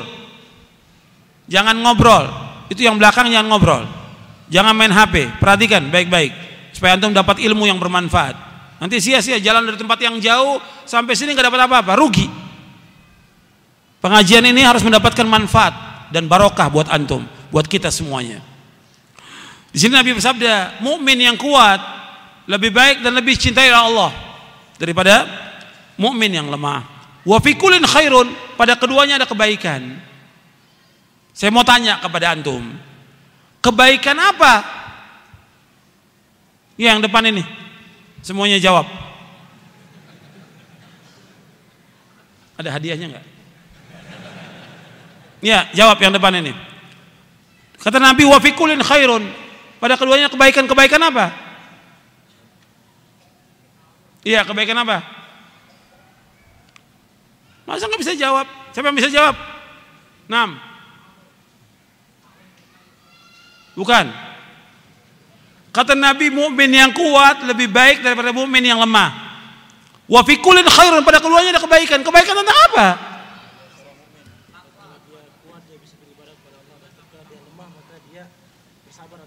Enam. Enam. Pada keduanya ada kebaikan-kebaikan tentang imannya. Mukmin yang kuat lebih baik daripada mukmin yang lemah. Pada keduanya kebaikan. Kebaikan tentang apanya? Tentang imannya. Masa ada iman dia. Kalau orang kafir nggak ada kebaikannya. Orang kafir nggak ada kebaikannya.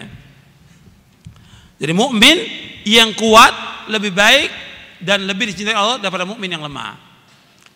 Jadi mukmin yang kuat itu lebih baik dan lebih cintai daripada mukmin yang lemah. Makanya kita nggak boleh menjadi orang yang lemah. Iman kita harus kuat. Iman kita harus kuat. Jangan selalu mengatakan saya kan orang awam. Sudah 10 tahun ngaji, saya orang awam. Kenapa dia mengatakan begitu? Supaya boleh semua maksiat dilakukan. Iya kan kalimat itu kalimat saya orang awam supaya apa? Supaya boleh semua yang dilanggar. Nggak boleh. 10 tahun ngaji masih bilang orang awam. Orang mualaf baru setahun masuk Islam aja sudah masya Allah akidahnya, ibadahnya, karena dia belajar sungguh-sungguh dan mengamalkan. Kalau zaman Nabi baru masuk Islam, baru mengucapkan dua kalimat syahadat, sudah perang, syahid, sorga selama-lamanya yang kekal abadi. Baru mengucapkan kalimat syahadat. Ini udah ngaji 10 tahun, kita orang awam Ustaz, orang awam. 10 tahun ngaji. Belajar apa antum? Maksudnya kalau 10 tahun tuh udah banyak yang dia hafal dari Quran, udah hafal dari hadis, udah banyak yang laksanakan ibadah kepada Allah. Mesti demikian. Sudah banyak kitab yang dibaca. 10 tahun ngajinya. Gitu. Iya, harus seperti itu orang Islam. Nggak boleh jadi orang yang lemah. Kemudian kata Nabi, perhatikan di sini. Ihris ala ma yanfa'uka wasta'in bila wala ta'jaz. Berkemauan keraslah kepada apa yang bermanfaat bagi kamu. Minta tolong kepada Allah jangan lemah. Ini perhatikan. Kita harus berkemauan keras kepada yang bermanfaat. Mencari nafkah, saya tanya kepada antum, manfaat atau tidak? Manfaat. Nuntut ilmu, manfaat. Harus kita berkemauan keras kepada yang bermanfaat. Bagi kita. Membantu orang tua, membantu istri, membantu anak, membantu orang fakir miskin, harus kita punya semangat berkemauan keras kepada yang bermanfaat bagi kamu. Terutama berkaitan dengan nuntut ilmu. Berkemauan keras. Nuntut ilmu harus punya kemauan yang keras. Ibadah kepada Allah punya kemauan yang keras. Kita mau ibadah haji, umroh. Kita orang fakir miskin. Tapi punya kemauan keras. Saya pengen ibadah haji.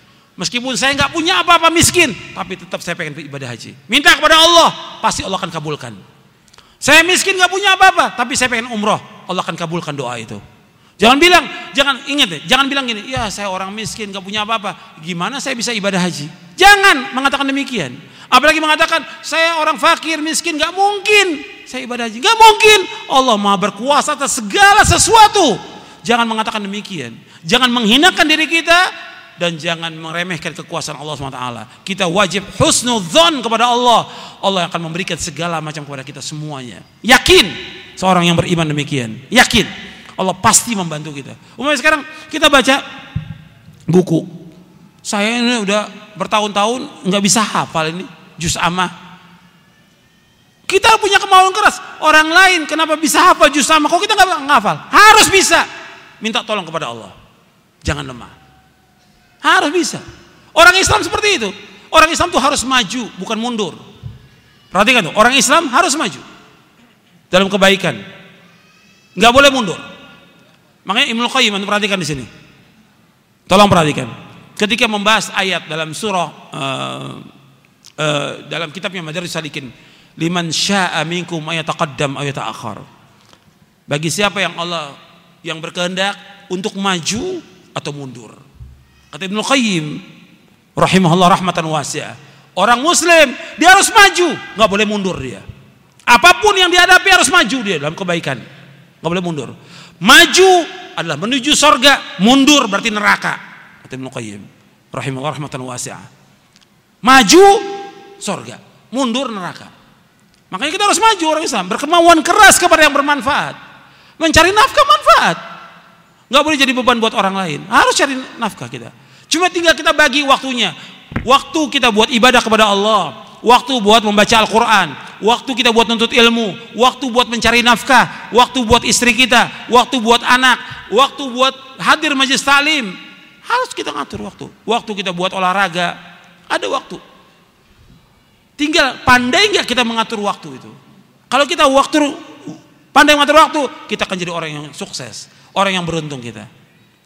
Harus kita banyak waktu yang sia-sia kalau kita lihat. Bukan hanya orang awam, hatta talabatul, hatta para dai banyak yang waktunya berantakan. Urusannya sibuk dengan yang sia-sia nggak ada manfaatnya sama sekali. Makanya kita harus berkemauan keras kepada yang bermanfaat. Tapi ingat di sini, wasta'in bila minta tolong pada Allah. Jangan kita andalkan akal kita, jangan kita andalkan kepintaran kita, jangan kita andalkan kekuatan kita, tapi minta tolong pada Allah. Bahwa kita pada hakikatnya lemah, nggak punya apa-apa dan punya kemampuan. Minta tolong pada Allah SWT. Dalam semua semua hal kita minta tolong pada Allah. Kemudian wala ta'jas jangan lemah. Jangan lemah, jangan males, jangan lemah. Orang beriman harus kuat, nggak boleh lemah, nggak boleh patah semangat. Gagal, nggak boleh patah, terus jalan. Usaha dagang gagal, dagang ini gagal, terus nggak boleh berhenti. Tetap pasti suatu waktu Allah akan berikan jalan peluang yang terbaik yang Allah ganti puluhan kali lipat dari kerjaan sebelumnya. Pasti yang seperti itu. Yakin, husnuzon kepada Allah dan minta tolong kepada Allah. Itu orang beriman. Orang yang beriman itu harus punya semangat yang kuat dan tinggi, nggak boleh lemah, nggak boleh rendah. Karena Allah mencintai orang-orang yang punya akhlak yang mulia dan tinggi. Dan Allah nggak suka orang-orang yang punya akhlak yang rendah. Allah nggak suka. Karena Allah kata Nabi yuhibbu ma'alil umur wa yakrahu safsafaha. Allah mencintai akhlak yang mulia yang tinggi dan Allah tidak suka kepada akhlak yang rendah. Patah semangat, malas, ini akhlak yang rendah. Nggak boleh orang yang beriman punya akhlak yang rendah. Harus semangat. Antum sekarang belum hafal Quran, saya harus bisa hafal Quran. Enggak semuanya, bisa dua juz, tiga juz, harus. Saya belum bisa baca kitab ini, harus bisa saya baca kitab. Saya belum bisa usaha dagang, saya harus bisa dagang ini. Supaya bermanfaat. Begitu orang Islam. Harus maju dan harus berkembang. Enggak boleh mundur dia. Kalau kena musibah, kena musibah, kita bilang takdir Allah ini. Qadarullah masya'fa'al. Jangan kita mengingat oh, coba kalau dulu saya begini, kalau saya begini nggak boleh kalau kalau karena kalau kalau seandainya membuka pintu peluang setan. Kemudian saya bawakan di sini bahwa seorang muslim antum lihat di halaman 42. Halaman 42 saya bacakan ini. Seorang muslim wajib melaksanakan ibadah kepada Allah dengan sungguh-sungguh, menuntut ilmu dengan sungguh-sungguh, melaksanakan sholat dengan sungguh-sungguh, mencari nafkah harus sungguh-sungguh untuk mendapatkan rezeki yang halal dan dia wajib minta tolong kepada Allah dan jangan sekali-kali dia lemah dan malas. Seorang muslim harus bangun pagi-pagi sebelum waktu subuh. Ingat tuh, bangun sebelum subuh. Udah bangun. Orang muslim bangun sebelum subuh. Kemudian sholat witir. Kalau bisa sholat tahajud dulu dua rakaat sholat witir. Kemudian berdoa kemudian istighfar minta ampun kepada Allah, kemudian sholat subuh di masjid dengan berjamaah. Setelah sholat, hendaklah ia berzikir, membaca zikir pagi, kemudian setelah itu berjalan untuk mencari nafkah. Nabi SAW mendoakan orang Islam yang bangun pagi hari dan berusaha di pagi hari. Allahumma barik li ummati fi bukuriha. Ya Allah, berkahilah umatku pada pagi hari. Hadis ini sahih dari Imam Ahmad dan diriwayatkan juga oleh Imam Abu Daud. Yang kesembilan, yang kesembilan yaitu tawakal hanya kepada Allah dan tidak bersandar kepada rezeki. Tawakal kepada Allah. Kita harus tawakal kepada Allah, serahkan urusan ini kepada Allah SWT. Allah berfirman dalam surah At-Talaq ayat 2 dan 3, "Wa may yattaqillaha yaj'al lahu makhraja wa yarzuqhu min haitsu la yahtasib wa may yatawakkal 'ala Allah fa huwa hasbuh innallaha balighu amri qad ja'ala Allah likulli syai'in qadra." Barang siapa yang takwa kepada Allah, maka Allah akan membukakan jalan keluar baginya dan dia memberinya rezeki dari arah yang tidak disangka-sangka. Dan barang siapa bertawakal kepada Allah niscaya Allah akan mencukupkan keperluannya. Sungguh Allah melaksanakan urusannya. Sungguh Allah telah mengadakan ketentuan bagi segala sesuatu. Tawakal tidak menafikan ikhtiar. Ikhtiar baru tawakal. Saya ambil contoh ya. Seorang dia sakit. Dia sakit. Dia mengatakan saya tawakal kepada Allah benar atau tidak saya ulangi, jangan tidur. Ya. Orang ini sakit, dia katakan saya sakit ya saya tawakal kepada Allah. Benar atau tidak? Yang benar bagaimana? Berobat. Berobat dulu.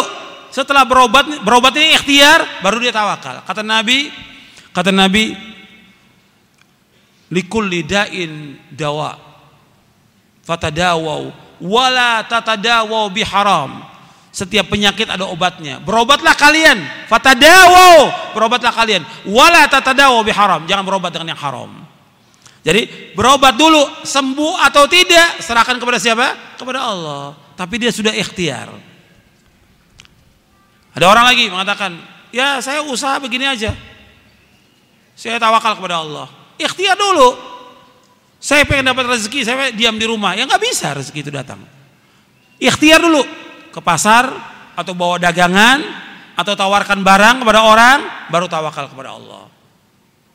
Kadang orang umpamanya mengatakan saya pengen jadi orang pinter, memahami tentang ilmu syar'i, tapi dia nggak pernah ngaji, nggak pernah nutut ilmu, benar atau tidak? Tawakal kepada Allah. Ya bisa, belajar dulu, baru kemudian dia tawakal kepada Allah. Ada orang mengatakan saya ini tawakal kepada Allah, saya pengen punya anak tawakal kepada Allah, tapi dia nggak nikah. Ini nggak waras namanya yang seperti ini. Ya harusnya nikah. Nikah dulu. Kemudian dia minta kepada Allah keturunan. Nikah dulu, jalankan syariatnya sesuai dengan syariat. Kemudian minta kepada Allah SWT. Dan yang lainnya lagi, semua seperti dalam Islam. Jadi harus dia tawakal kepada Allah dengan apa? Dengan ikhtiar dulu. Makanya ketika ada seorang sahabat yang datang ke Masjid Nabawi, kemudian dia ontaknya dilepas. Tawakal kepada Allah. Apa kata Nabi? I'qilha Semua tawakal Allah. Ikat dulu ontanya, baru tawakal kepada Allah. Jangan kita ngaji motor, ah kita orang ngaji motor nggak bakal ada orang ambil. Kita kan mau sholat di masjid, sudah kuncinya taruh aja di motor, sholat, motornya hilang sudah. Alasannya tawakal, tidak bisa. Justru kalau perlu ke masjid itu kuncinya ganda. Gitu. Jadi motor kuncinya ganda karena orang banyak maling di masjid. Jadi tawakal itu dengan apa? Ikhtiar dulu. Kunci dulu motornya atau mobilnya, baru tawakal kepada Allah. Itu Nabi yang mengajarkan demikian. Kemudian selanjutnya, Nabi menyebutkan kalau kita tawakal kepada Allah, Allah bikin rezeki. Antum lihat hadisnya di halaman 44. Lau annakum tatawakkaluna 'ala Allahi haqqa tawakkuli la razaqakum kama yarzuqut tayra taqdu khimasan wa taruh bitana. Kata Nabi kalau seandainya tawakal kepada Allah dengan sebenar-benar tawakal, Allah akan berikan rezeki kepada kalian sebagaimana Allah memberikan rezeki kepada burung. Pagi hari dia keluar dalam keadaan lapar, sore hari pulang dalam keadaan kenyang.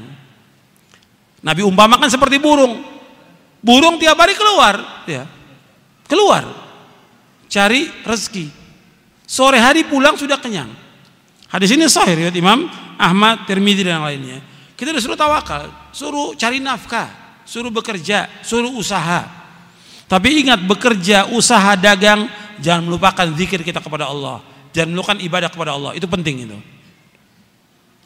Kemudian yang ke-10 memiliki sifat qanaah, ridho puas dengan apa yang Allah karuniakan.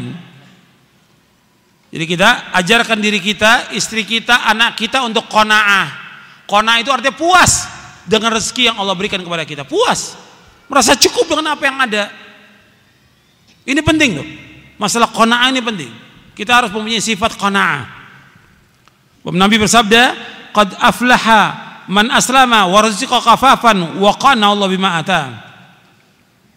Sungguh beruntung orang yang masuk Islam diberikan rezeki yang cukup dan dia merasa puas dengan apa yang Allah berikan kepadanya.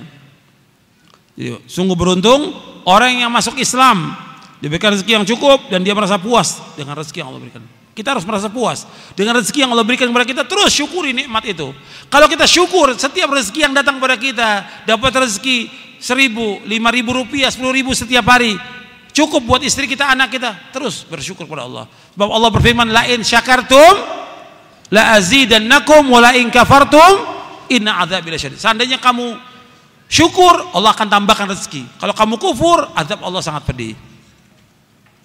Kemudian juga Nabi bersabda SAW, antum lihat di halaman 46. Man asbah minkum aminan fi sirbihi mu'afan fi jasadihi inda uqutu yaumi fa kana mahizat lahu dunya.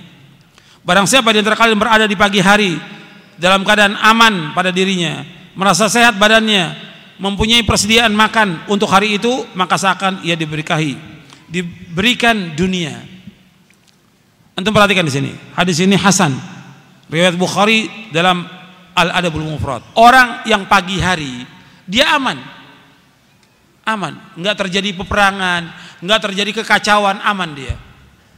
Yang kedua, sehat dia. Yang ketiga, dia punya hari itu makan, cukup dia. Makan cuma hari itu, punya umpamanya beras itu cuma segelas. Yang dia masak cukup buat dirinya, istrinya, anaknya. Kata Nabi, dia seolah-olah memiliki dunia dan seisinya. Subhanallah. Cukup, makanya kona puas dengan apa yang ada.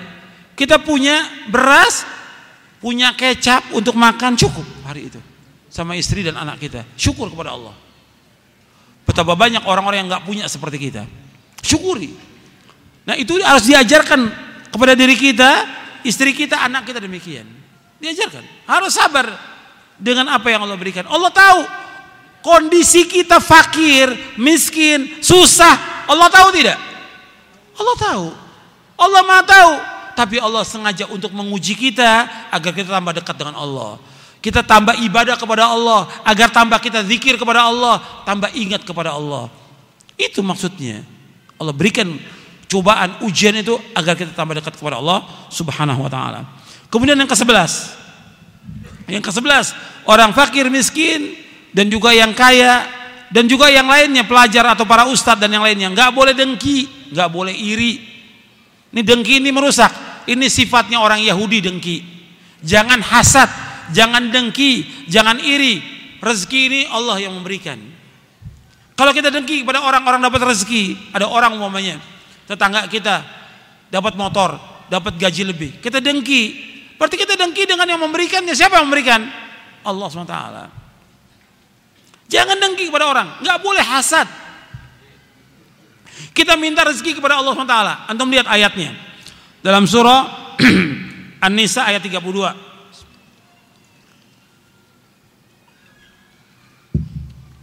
Dalam surah An-Nisa ayat 32 Allah berfirman, "Wala tatamannau ma Allah bi ba'dakum ala ba'd. Lirrijal nasibu mimma iktasabu wal nisa'i nasibu mimma iktasab. Was'alullaha min fadlih. Innallaha kana bikulli syai'in 'alima." Dan janganlah kamu iri hati terhadap karunia yang Allah berikan kepada sebagian kamu atau sebagian yang lain. Karena bagi laki-laki ada bagian dari apa yang mereka usahakan dan bagi wanita ada bagian yang mereka usahakan. Mohonlah kepada Allah sebagian dari karunia-Nya. Sungguh Allah itu Maha mengetahui segala sesuatu. Jadi jangan kita iri, jangan dengki pada orang, jangan.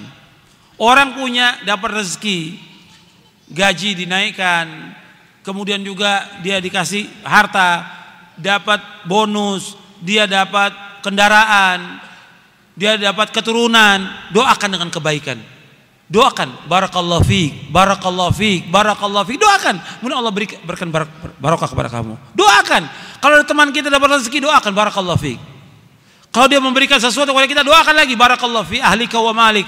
Allah memberikan berkah kepada kamu, kepada hartamu dan kepada keluargamu. Doakan kebaikan. Kita diundang makan kepada orang, kita diundang makan oleh orang, kita makan di rumahnya, kita doakan. Allahumma barik lahum fima razaqtahum waghfir lahum warhamhu. Doakan mereka. Indah agama Islam, saling mendoakan kebaikan, tidak hasad, tidak dengki dan tidak iri. Itu Islam. Dan anehnya kata Syekh Utsaimin rahimahullah, di antara para pedagang itu, uh dengkinya luar biasa. Anda bisa lihat ya, satu dagang herbal, semuanya herbal. Satu dagang baju, semua dagang baju dan saling menjatuhkan. Yang satu dagang buku, semua dagang buku dan saling menjatuhkan. Ini hasadnya tinggi. Ya. Yang lain demikian lagi, para pedagang yang lain. Kemudian nuntut ilmu kata Syekh Utsaimin berkaitan dengan nuntut ilmu. Yang nuntut ilmu saling hasad. Dan yang sangat mengherankan lagi, para dai dengan para dai saling hasad, saling dengki di antara mereka. Waliyahzubillah. Sampai ada bu buku, ada seorang syekh nulis judulnya Tahasudul Ulama. Tahasudul Ulama, saling hasadnya antara ulama. Nauzubillah, nasallallahu alaihi Hasad ini penyakit yang berbahaya. Sifat Yahudi dan merusak. Kita jangan dengki pada orang, jangan dengki pada orang. Jangan iri pada orang. Tidak ada manfaatnya bagi kita. Kita minta kepada Allah. Was'alullaha min fadli minta karunia kepada Allah SWT. Orang itu dapat rezeki, dapat gaji, dapat bonus, dapat harta, dapat kedudukan, dapat keturunan. Yang berikan siapa? Allah. Minta kepada Allah. Allah akan berikan lebih banyak dari mereka. Was'alullah min fadli. Jangan dengki pada orang, jangan. Ada Nabi menyebutkan dalam hadis yang sahih dari Imam Ahmad dalam musnadnya ada orang yang dimasukkan oleh Allah ke dalam sorga, amalnya biasa, pas-pasan amalnya. Seperti kaum muslimin. Sholat yang wajib, sholat sunat, yang lainnya. Biasa. Tapi ada satu kelebihan dia. Tidak pernah hasad pada orang. Dengan itu Allah masukkan dia ke sorga. Sampai dia datang ke masjid Rasulullah, telah datang ahli sorga. Siap datang, telah datang ahli sorga. Sahabat ingin tahu apa yang diamalkan. Dia katakan, saya tidak pernah hasad pada seorang pun juga nggak dengki pada seorang pun juga. Kita jangan dengki pada orang. Ini sekarang banyak orang dengki. Antara satu pengajian dengan pengajian lain dengki. La haula wala quwata illa billah. Dapat apa di pengajian? Sama-sama menyampaikan ilmu. Apa amplopnya beda? La haula wala quwata illa billah. Hasad dan dengki, iri antara pengajian dan pengajian lain. Antara ustadz dengan ustadz yang lain. Nauzubillah. Nasallallahu alaihi Enggak boleh dalam Islam. Justru kita mengajak orang semuanya untuk ngaji kepada Al-Quran Sunnah Al-Fahmi Salaf. Jangan dengki, jangan iri. Gitu. Tadi orang belajar kepada kita, sekarang nggak mau belajar, nggak ada masalah. Dia maunya usah ajak mereka ke sana. Selama dia jelas akidah dan manhajnya. Jangan iri pada orang, sama sekali jangan iri pada orang. Karena Allah memberikan hidayah kepada siapa yang Allah kehendaki. Allah menyesatkan siapa yang Allah kehendaki dan Allah berikan rezeki kepada siapa yang Allah kehendaki. Jangan iri pada orang. Kemudian Selanjutnya, yang kedua belas pandai dalam mengatur harta dan hemat. Ini juga di antara banyak orang jatuh kepada kefakiran, nggak pandai mengatur harta, nggak hemat, ya sudah tahu dia miskin, dia tahu fakir, belanjanya di mana? Di supermarket yang mahal, di mall-mall. Sudah tahu fakir ya belanja di pasar lah, cari yang murah. Mesti kan begitu berpikirnya itu kalau waras cara berpikirnya. Cari yang murah pasar. Jangan mau belanja, saya mau di mall aja, di supermarket. Ya mahal harganya. Kadang-kadang bedanya juga tinggi, beda jauh bedanya. Makanya ini atur supaya hemat. Bahwa kadang-kadang tuntutan itu membuat orang itu tambah tambah fakir, tambah miskin dan terakhir apa? Banyak utang. Makanya nanti saya teruskan ini yang ke-14 nanti. Yang ketiga belas selalu bersyukur kepada Allah dan bertakwa kepada Allah. Karena dengan banyak bersyukur dan bertakwa kepada Allah akan dimudahkan rezeki kita. Makanya kita nasihati orang-orang fakir miskin, antum bertakwa kepada Allah. Antum ibadah kepada Allah, antum perbaiki sholat antum, antum bangun sholat tahajud, antum ngaji, insya Allah Allah beri rezeki. Nasihatnya gitu pada orang miskin. Suruh kembali ibadah kepada Allah SWT. Kerja tetap, kerja disuruh kerja tetap, tapi ibadah tetap harus kepada Allah SWT. Kemudian yang ke-14 jangan membenturkan hawa nafsu untuk berutang. Nah ini yang sering ini. Semuanya hidupnya utang. Ya, akhirnya dia menjadi tukang utang. Gak boleh dalam Islam seperti itu. Utang boleh dalam Islam. Utang. Ayat yang terpanjang dalam Al-Quran dalam surah Al-Baqarah ayat tentang utang. Boleh. Tapi jangan turunkan hawa nafsu untuk utang. Kalau kita mampu kita beli, kalau enggak kita sabar. Kalau kita mampu, ini enggak semuanya utang. Semuanya. Sepeda utang, perabot rumah tangga utang, bajunya utang, baju utang, kerudung utang. Semuanya utang. Enggak boleh. Susah nanti hidupnya dia. Dan kesian juga kalau dia meninggal, meninggalkan hutang buat istri dan anaknya. Dia mampu dia beli, enggak sabar dia. Sabar. Udah hidup dengan apa yang ada. Dengan apa yang ada. Itu para sahabat demikian. Para sahabat hidupnya nikmat mereka. Mereka terus ibadah kepada Allah, mereka kerja, mereka usaha, mereka dagang, mereka mencari nafkah, mereka nggak mempertukarkan hawa nafsu untuk berutang. Kalau betul-betul terpaksa, baru mereka utang. Tapi mereka tepat janjinya, nggak seperti sekarang. Waktunya bayar utang, afwan ya akhi, afwan. Saya nggak perlu afwan, saya perlu duitnya. afwan. Bulan depan afwan lagi. Saya nggak mau dibayar dengan afwan, saya mau dibayar pakai uang. Antum pinjam uang kan sama saya, bayar dengan uang, bukan dengan afwan. Gitu. Banyak yang seperti itu. Makanya ini masalah utang masalah besar. Dan ingat, Nabi tidak mau menyolatkan orang yang punya utang dua dinar. Nabi nggak mau sholatkan. Dan utang ini akan ditutup sampai hari kiamat. Semua orang yang mati syahid dosanya diampuni kecuali utang kata Nabi. Yughfaru syahidi kullu dzanbin illa dain. Diampunkan semua dosa orang yang mati syahid kecuali utang. Utangnya tetap akan dituntut sampai hari kiamat. Maka jangan gampang-gampang untuk berutang. Nabi tidak mau sholatkan orang yang berutang dua dinar. Gak mau Nabi sholatkan. Jadi ingat itu, ajarkan istri kita, anak kita jangan gampang-gampang utang. Dan orang kalau sudah berutang, kalau berbicara mesti bohong.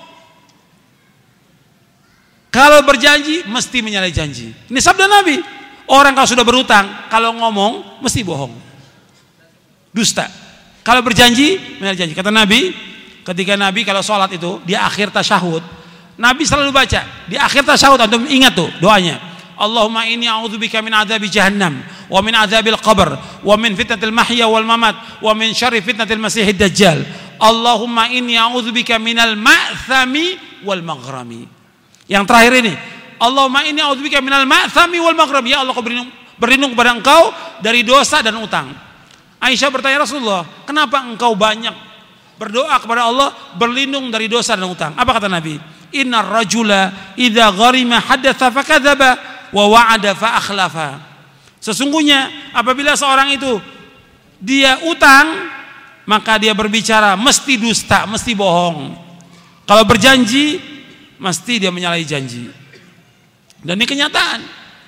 Dan ini tanpa kecuali yang seperti ini. Yang orang awamnya, yang penuntut ilmunya, yang ustadznya. Ini nggak benar yang seperti ini. Harus diperbaiki lagi. Akhlaknya diperbaiki lagi. Gitu. Kalau utang harus bayar. Kalau kita sudah janji sepekan, sebulan, dua bulan bayar. Kalau dua bulan sudah kita usaha untuk bayar, kita nggak mampu bayar, kita bilang datang kepada orangnya. Maaf, saya ini sudah usaha, ikhtiar, tapi saya belum mampu untuk bayar. Ngomong kepada orangnya, ngomong. Dan orang yang mengutangkan, dia harus memberikan tempo. Wa in kana usratin fanadhiratun ila maisara. Wa anta saddaqu khairul lakum in kuntum ta'lamun kata Allah dalam surah Al-Baqarah. Kalau orang yang punya kesulitan gak mampu bayar, kamu berikan tempo sampai dia lapang. Kalau kamu sedekah kepada dia lebih baik kata kata Allah.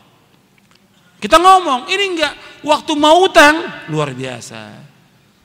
Waktu mau utang kepada kita SMS, telepon, datang ke rumah, nangis-nangis, luar biasa.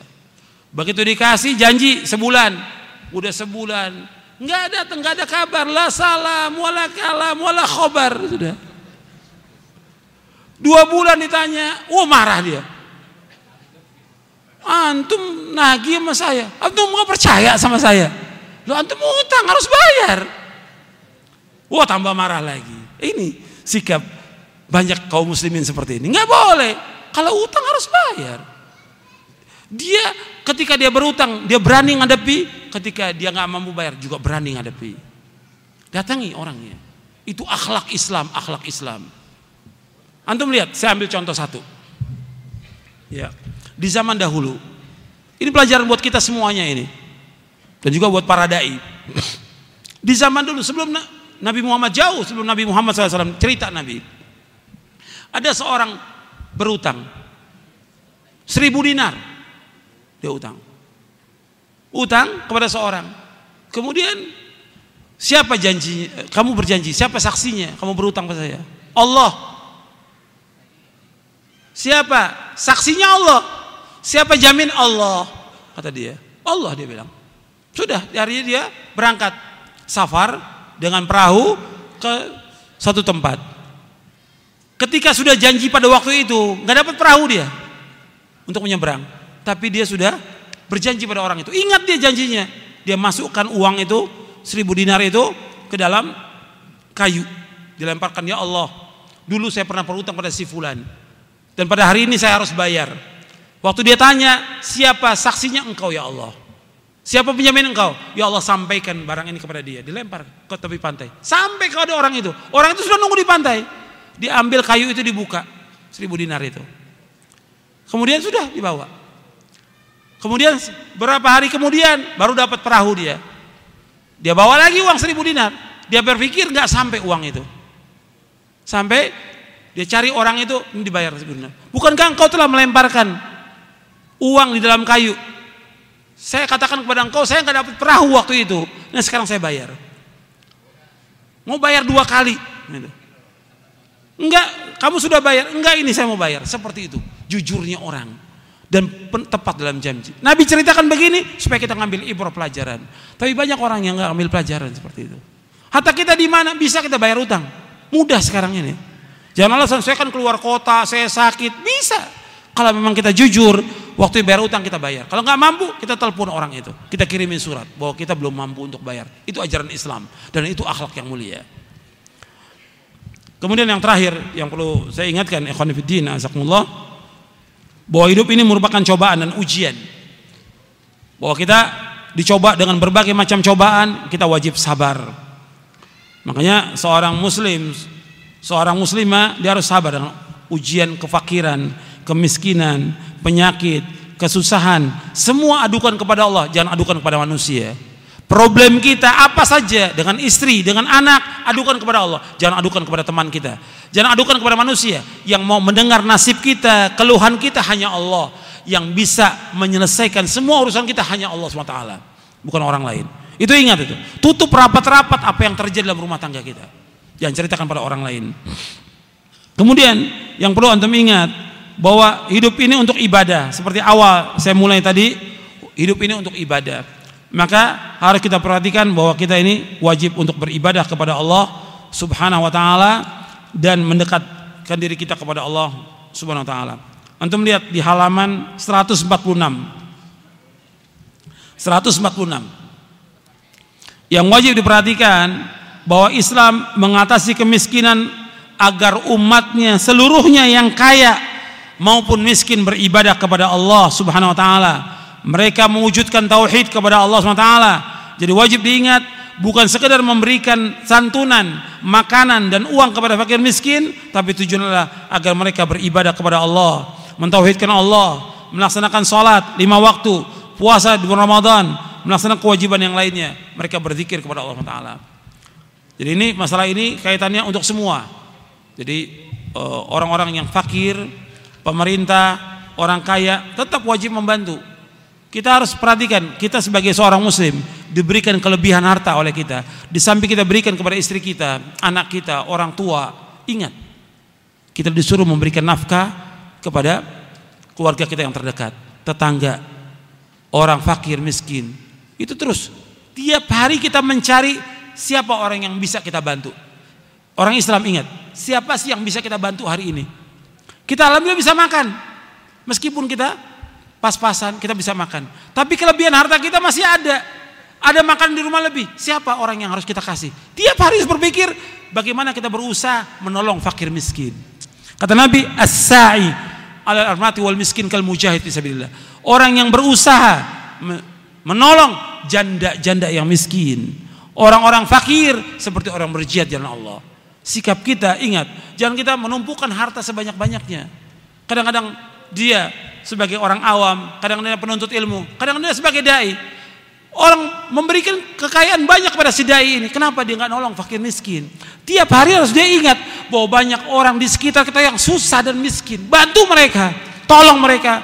Banyak orang-orang yang nuntut ilmu susah, Guru-guru satu-satu di pedesaan banyak yang susah, bantu mereka. Kenapa kita makan enak, mereka susah. Harus dibantu dan wajib dibantu. Itu orang yang beriman kepada Allah Subhanahu wa taala. Saya pikir cukup sampai di sini. Kajian ini mudah-mudahan bermanfaat untuk kita semuanya dan dapat kita amalkan. Mudah-mudahan Allah memberikan barokah dari pertemuan kita, diberikan rahmat dan Allah memberikan jalan keluar yang terbaik bagi kita dan Allah mudah-mudahan menetapkan kita di atas Islam dan sunnah dan menjayakan agama Islam ini dan menghinakan segala macam bentuk kesyirikan dan kekufuran. Wassallallahu Nabi Muhammadin sallallahu alaihi wa ala alihi wasallam. Uh, ayo ikhwan azakumullah uh, ada pertanyaan yang masuk. Karena yang hadir banyak ya ribuan. Pertanyaan juga banyak ratusan. Tapi nggak mungkin semua dijawab. Nggak mungkin. Jadi uh, waktu kita terbatas dan juga kita alhamdulillah dikasih di Masjid Agung Sleman ini diizinkan sampai zuhur. Jadi kita pas zuhur sudah berhenti. Jadi ini ada sedikit pertanyaan yang bisa saya jawab, ya saya jawab yang tidak wallahu alam bisawab.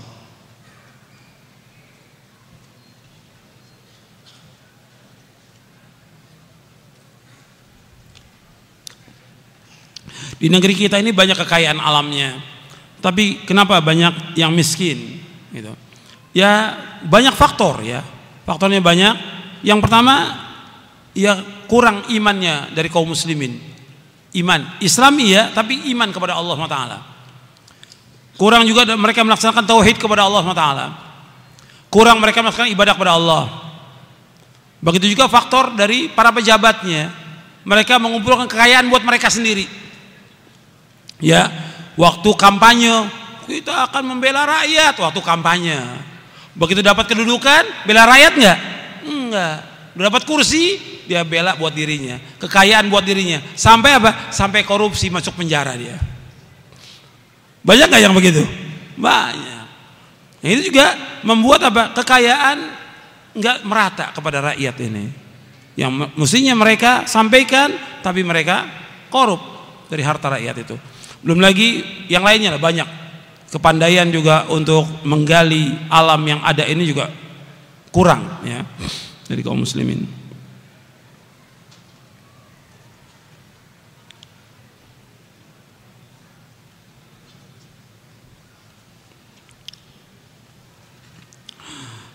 Bagaimana pemahaman orang yang mengatakan di Indonesia ini bahwa di antara sebab kemiskinan itu banyaknya anak. Ini salah.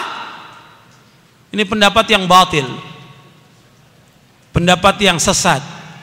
Ya. Yang benar justru setiap anak itu membawa rezeki. Bahkan Nabi Muhammad sallallahu alaihi wasallam menyuruh kita mengawini wanita yang banyak anaknya. Nabi bersabda, "Tazawwajul waludal wadud fa inni mukathirum bikumul umam."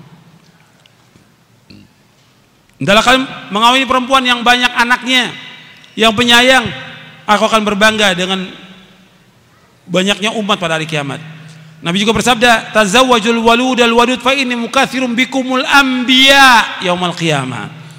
Adalah kalian mengawini perempuan-perempuan yang banyak anaknya dan penyayang karena aku akan berbangga dengan para nabi pada hari kiamat. Nabi yang suruh, kalau kita cinta kepada Rasulullah, mestinya kita mengikuti kemauannya Rasulullah. Apa kemauan Rasulullah? Kemauan Rasulullah apa? Umat Islam banyak anaknya. Gitu. Jadi bukannya KB, bukan. Ya, bukan menyetop kelahiran hukumnya haram dalam Islam. Membatasi kelahiran hukumnya haram dalam Islam, nggak boleh. Disuruh Rasul banyak anak, dengan banyak anak, setiap anak bawa rezeki Allah yang memberikan rezeki, bukan pemerintah yang memberikan rezeki, Allah yang memberikan rezeki. Dan banyak orang dengan banyaknya anak ditambah rezeki oleh Allah, tambah rezeki oleh Allah Swt. Dan juga di antara ciri wanita ahli sorga, di antara ciri wanita ahli sorga yang banyak anaknya kata Nabi. Itu ingat tuh, ibu-ibu, akhwat ingat tuh, ya. Di antara ciri ahli sorga perempuan yang banyak anaknya. Kata Nabi, ala unabiukum binisaikum min ahlil jannah al-wadud al-walud al-a'ud allati idza zulimat qalat hadhi yadi fi yadik la adzuku ghamdan hatta tarda. Kata Nabi SAW hendaklah maukah aku kabarkan kepada kalian tentang ciri-ciri wanita di sorga? Ciri wanita di sorga yang pertama al-wadud yang penyayang. Sayang kepada suaminya sayang kepada anaknya. Al-walud yang banyak anaknya.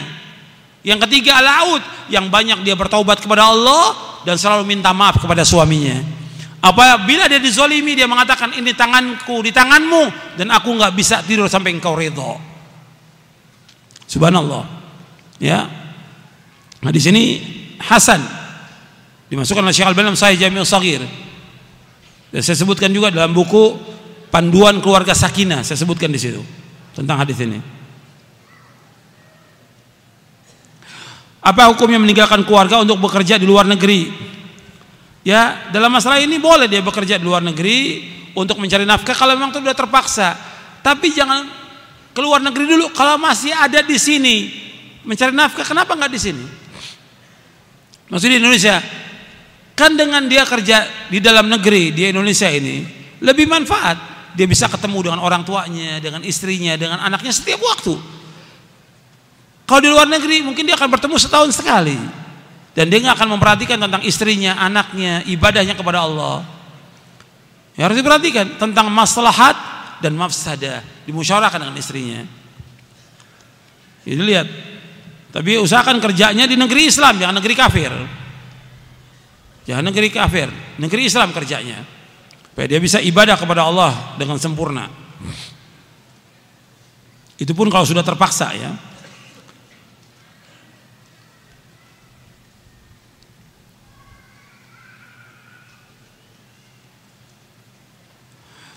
Bagaimana kita uh, supaya bisa terhindar dari utang? Ini pembicaraannya masalah utang panjang ini ya. Ada buku saya saya membahas tentang kiat-kiat supaya kita terhindar dari utang. Ruh seorang mukmin tergantung dengan hutangnya. Saya sebutkan di situ tentang doa-doa juga agar kita terhindar dari hutang. Di antara tadi kita harus sabar dengan kemiskinan yang ada, bersyukur kepada Allah nikmat Allah, kemudian jangan mudah-mudah untuk berhutang. Dan kalau kita hutang kita segera bayar. Jangan ditunda. Kalau kita ada segera. Dan ingat membayar hutang itu wajib.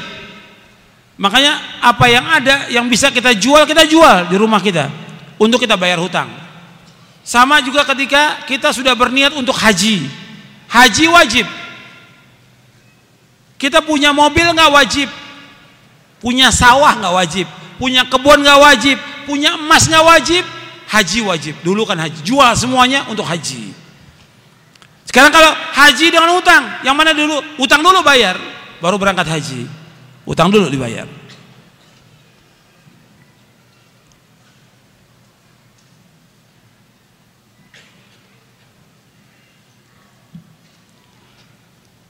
Sebaik-baik sodok, sodok sedekah lebih daripada kelebih, eh, selebih dari keperluan kelebihan harta kita. Sekarang kalau kita pas-pasan, bagaimana? Ya mesti ada yang kita sedekahkan. Paling tidak dari masakan kita. Kita masak, mesti ada yang lebih kita berikan tangga. Mesti ada yang lebih. Kalau memang nggak ada juga, memang pas-pasan, ya sudah kita bersyukur dengan rezeki yang Allah berikan bersabar. Ya kita termasuk orang yang berhak mendapatkan sedekah kalau memang kita fakir miskin. Dan kita diperintahkan oleh Nabi dan dianjurkan oleh Nabi untuk banyak sedekah setiap hari.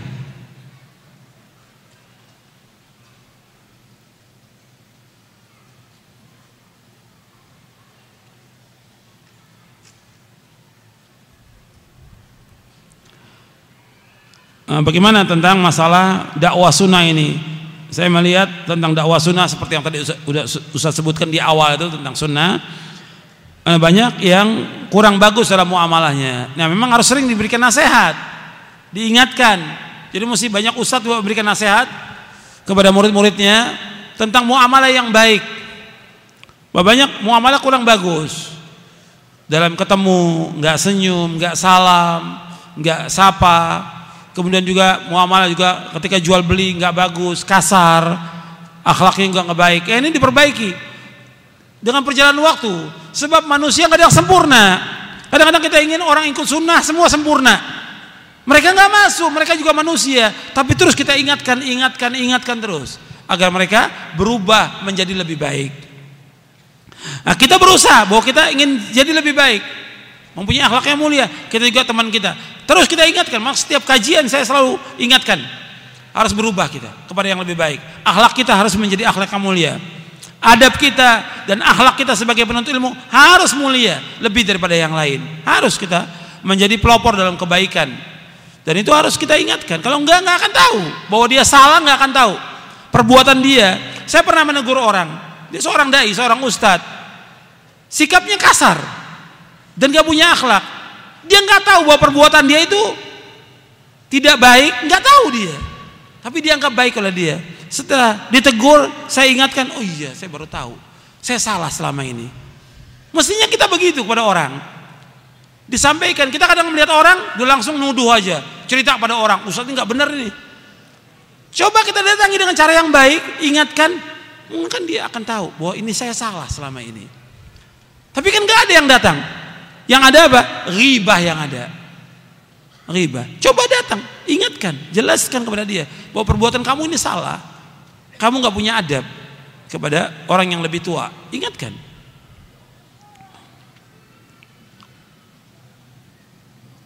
Bagaimana hukumnya memberi uang kepada orang yang suka minta-minta? Jangan diberikan. Ya. Semua kita nggak tahu dia dia sholat apa tidak. Kadang-kadang dia memang kerjaannya minta-minta. Kalau kita kasih di rumah kita, nanti dipanggil teman-temannya. Supaya datang ke rumah kita. Belum tentu juga mereka adalah orang-orang yang baik. Kita cari yang sudah jelas. Banyak teman-teman kita yang susah, kita datangi ke rumahnya, berikan sedekah kepada mereka. Kalau itu kan kita cuma berikan umpamanya seribu, dua ribu. Cari uang dua ratus ribu, cari saudara kita yang miskin, banyak yang ngaji-ngaji yang miskin, datangi. Berikan beras, gula, sembako kasih dia. Manfaat, berlipat ganda ganjarannya daripada orang-orang di pinggir jalan yang nggak sholat, yang nggak puasa diberikan.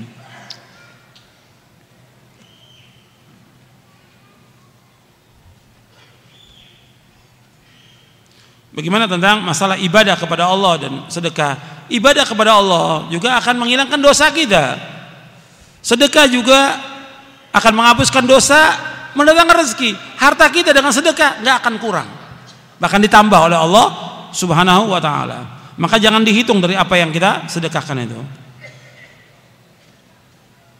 Bolehkah kita minta pekerjaan kepada manusia untuk menafkahi keluarga? Boleh. Karena kita nggak nggak minta-minta. Kita minta apa? Kamu ada pekerjaan yang bisa saya kerja. Kita minta supaya dia mencarikan pekerjaan untuk kita boleh. Karena dalam rangka ta'awun alal birri wa taqwa, bukan minta-minta uang. Yang nggak boleh minta uang buat pribadi kita, buat anak kita nggak boleh. Tapi minta pekerjaan, kamu kan e, pengusaha, ada nggak pekerjaan buat saya? Supaya saya dapat kerjaan, yang dengan itu saya dapat gaji bisa menafkahi istri dan anak saya. Boleh dalam Islam seperti itu. Dan dalam rangka ta'awun al birri wa taqwa. Tapi ingat yang dia minta jelas gitu kepada orang yang memang punya pekerjaan dan punya usaha mintanya. Ada juga orang yang minta minta pekerjaan kepada siapa? Kepada ustadz. Ya ustadz punya kerjaan apa? Dia juga sama-sama susah. Ini banyak. Ini salah alamat. Saya banyak di SMS orang ustadz ada kerjaan. Kerjaan apa ya? Saya juga kerjaannya pas-pasan ini. Mesti tanya kepada orang yang punya usaha, punya perdagangan, punya segala punya toko. Datang pada dia, antum punya apa? Butuh tenaga enggak? Saya mau jadi jadi cleaning service atau jadi apa? Enggak ada masalah, yang penting halal. Jadi jangan nyari pekerjaan kepada ustadz. Iya, e, berkaitan dengan masalah e, sedekah, kita utamakan sedekah itu kepada keluarga, orang tua, anak, sanak famili, kemudian kepada orang-orang miskin, tetangga dan yang lainnya. Allah sebutkan dalam berapa ayat? Antum bisa lihat nanti dalam surah Al-Baqarah ayat 215 di surah Al-Baqarah juga ayat yang 260-an ke atas itu. Kemudian di surah-surah yang lain. Kemudian juga di surah An-Nisa ayat 36. Kita disuruh berbuat baik kepada orang tua, mentauhidkan Allah, menjauhkan syirik, berbuat baik kepada orang tua, kepada tetangga dan yang lainnya. Ya saya pikir ini cukup sampai di sini yang bisa saya sampaikan. Kurang lebihnya saya mohon maaf karena waktu kita dibatasi sampai zuhur dan kita bersyukur kepada Allah. Terima kasih kepada pengurus yang ada di masjid ini. Kita masih diberikan waktu dan kesempatan untuk memberikan kajian dan untuk ilmu di tempat ini mudah-mudahan bermanfaat untuk kita semuanya dan mudah-mudahan uh, kita bisa mengamalkan yang paling penting bagi kita ikhwan fillah artinya hubungan kita dengan Allah kita jaga. Kita perbaiki hubungan kita dengan Allah. Kita harus ikhlas kita harus jujur tawakal mengharap cinta kepada Allah. Perbaiki itu. Kemudian juga hubungan dengan manusia kita jaga. Jaga hubungan kita dengan orang tua dengan istri dengan anak dan keluarga kita jaga. Insya Allah Allah akan berikan kebaikan buat kita. Itu saja. Dan tetap kita terus menuntut ilmu syar'i dan melaksanakan ibadah-ibadah kepada Allah dengan ikhlas dan ittiba. Wassallallahu Nabi Muhammadin sallallahu alaihi wasallam. Kurang lebihnya saya mohon maaf. Subhanakallahumma bihamdik. Asyhadu an la ilaha illa anta astaghfiruka wa atubu ilaik. Assalamualaikum warahmatullahi wabarakatuh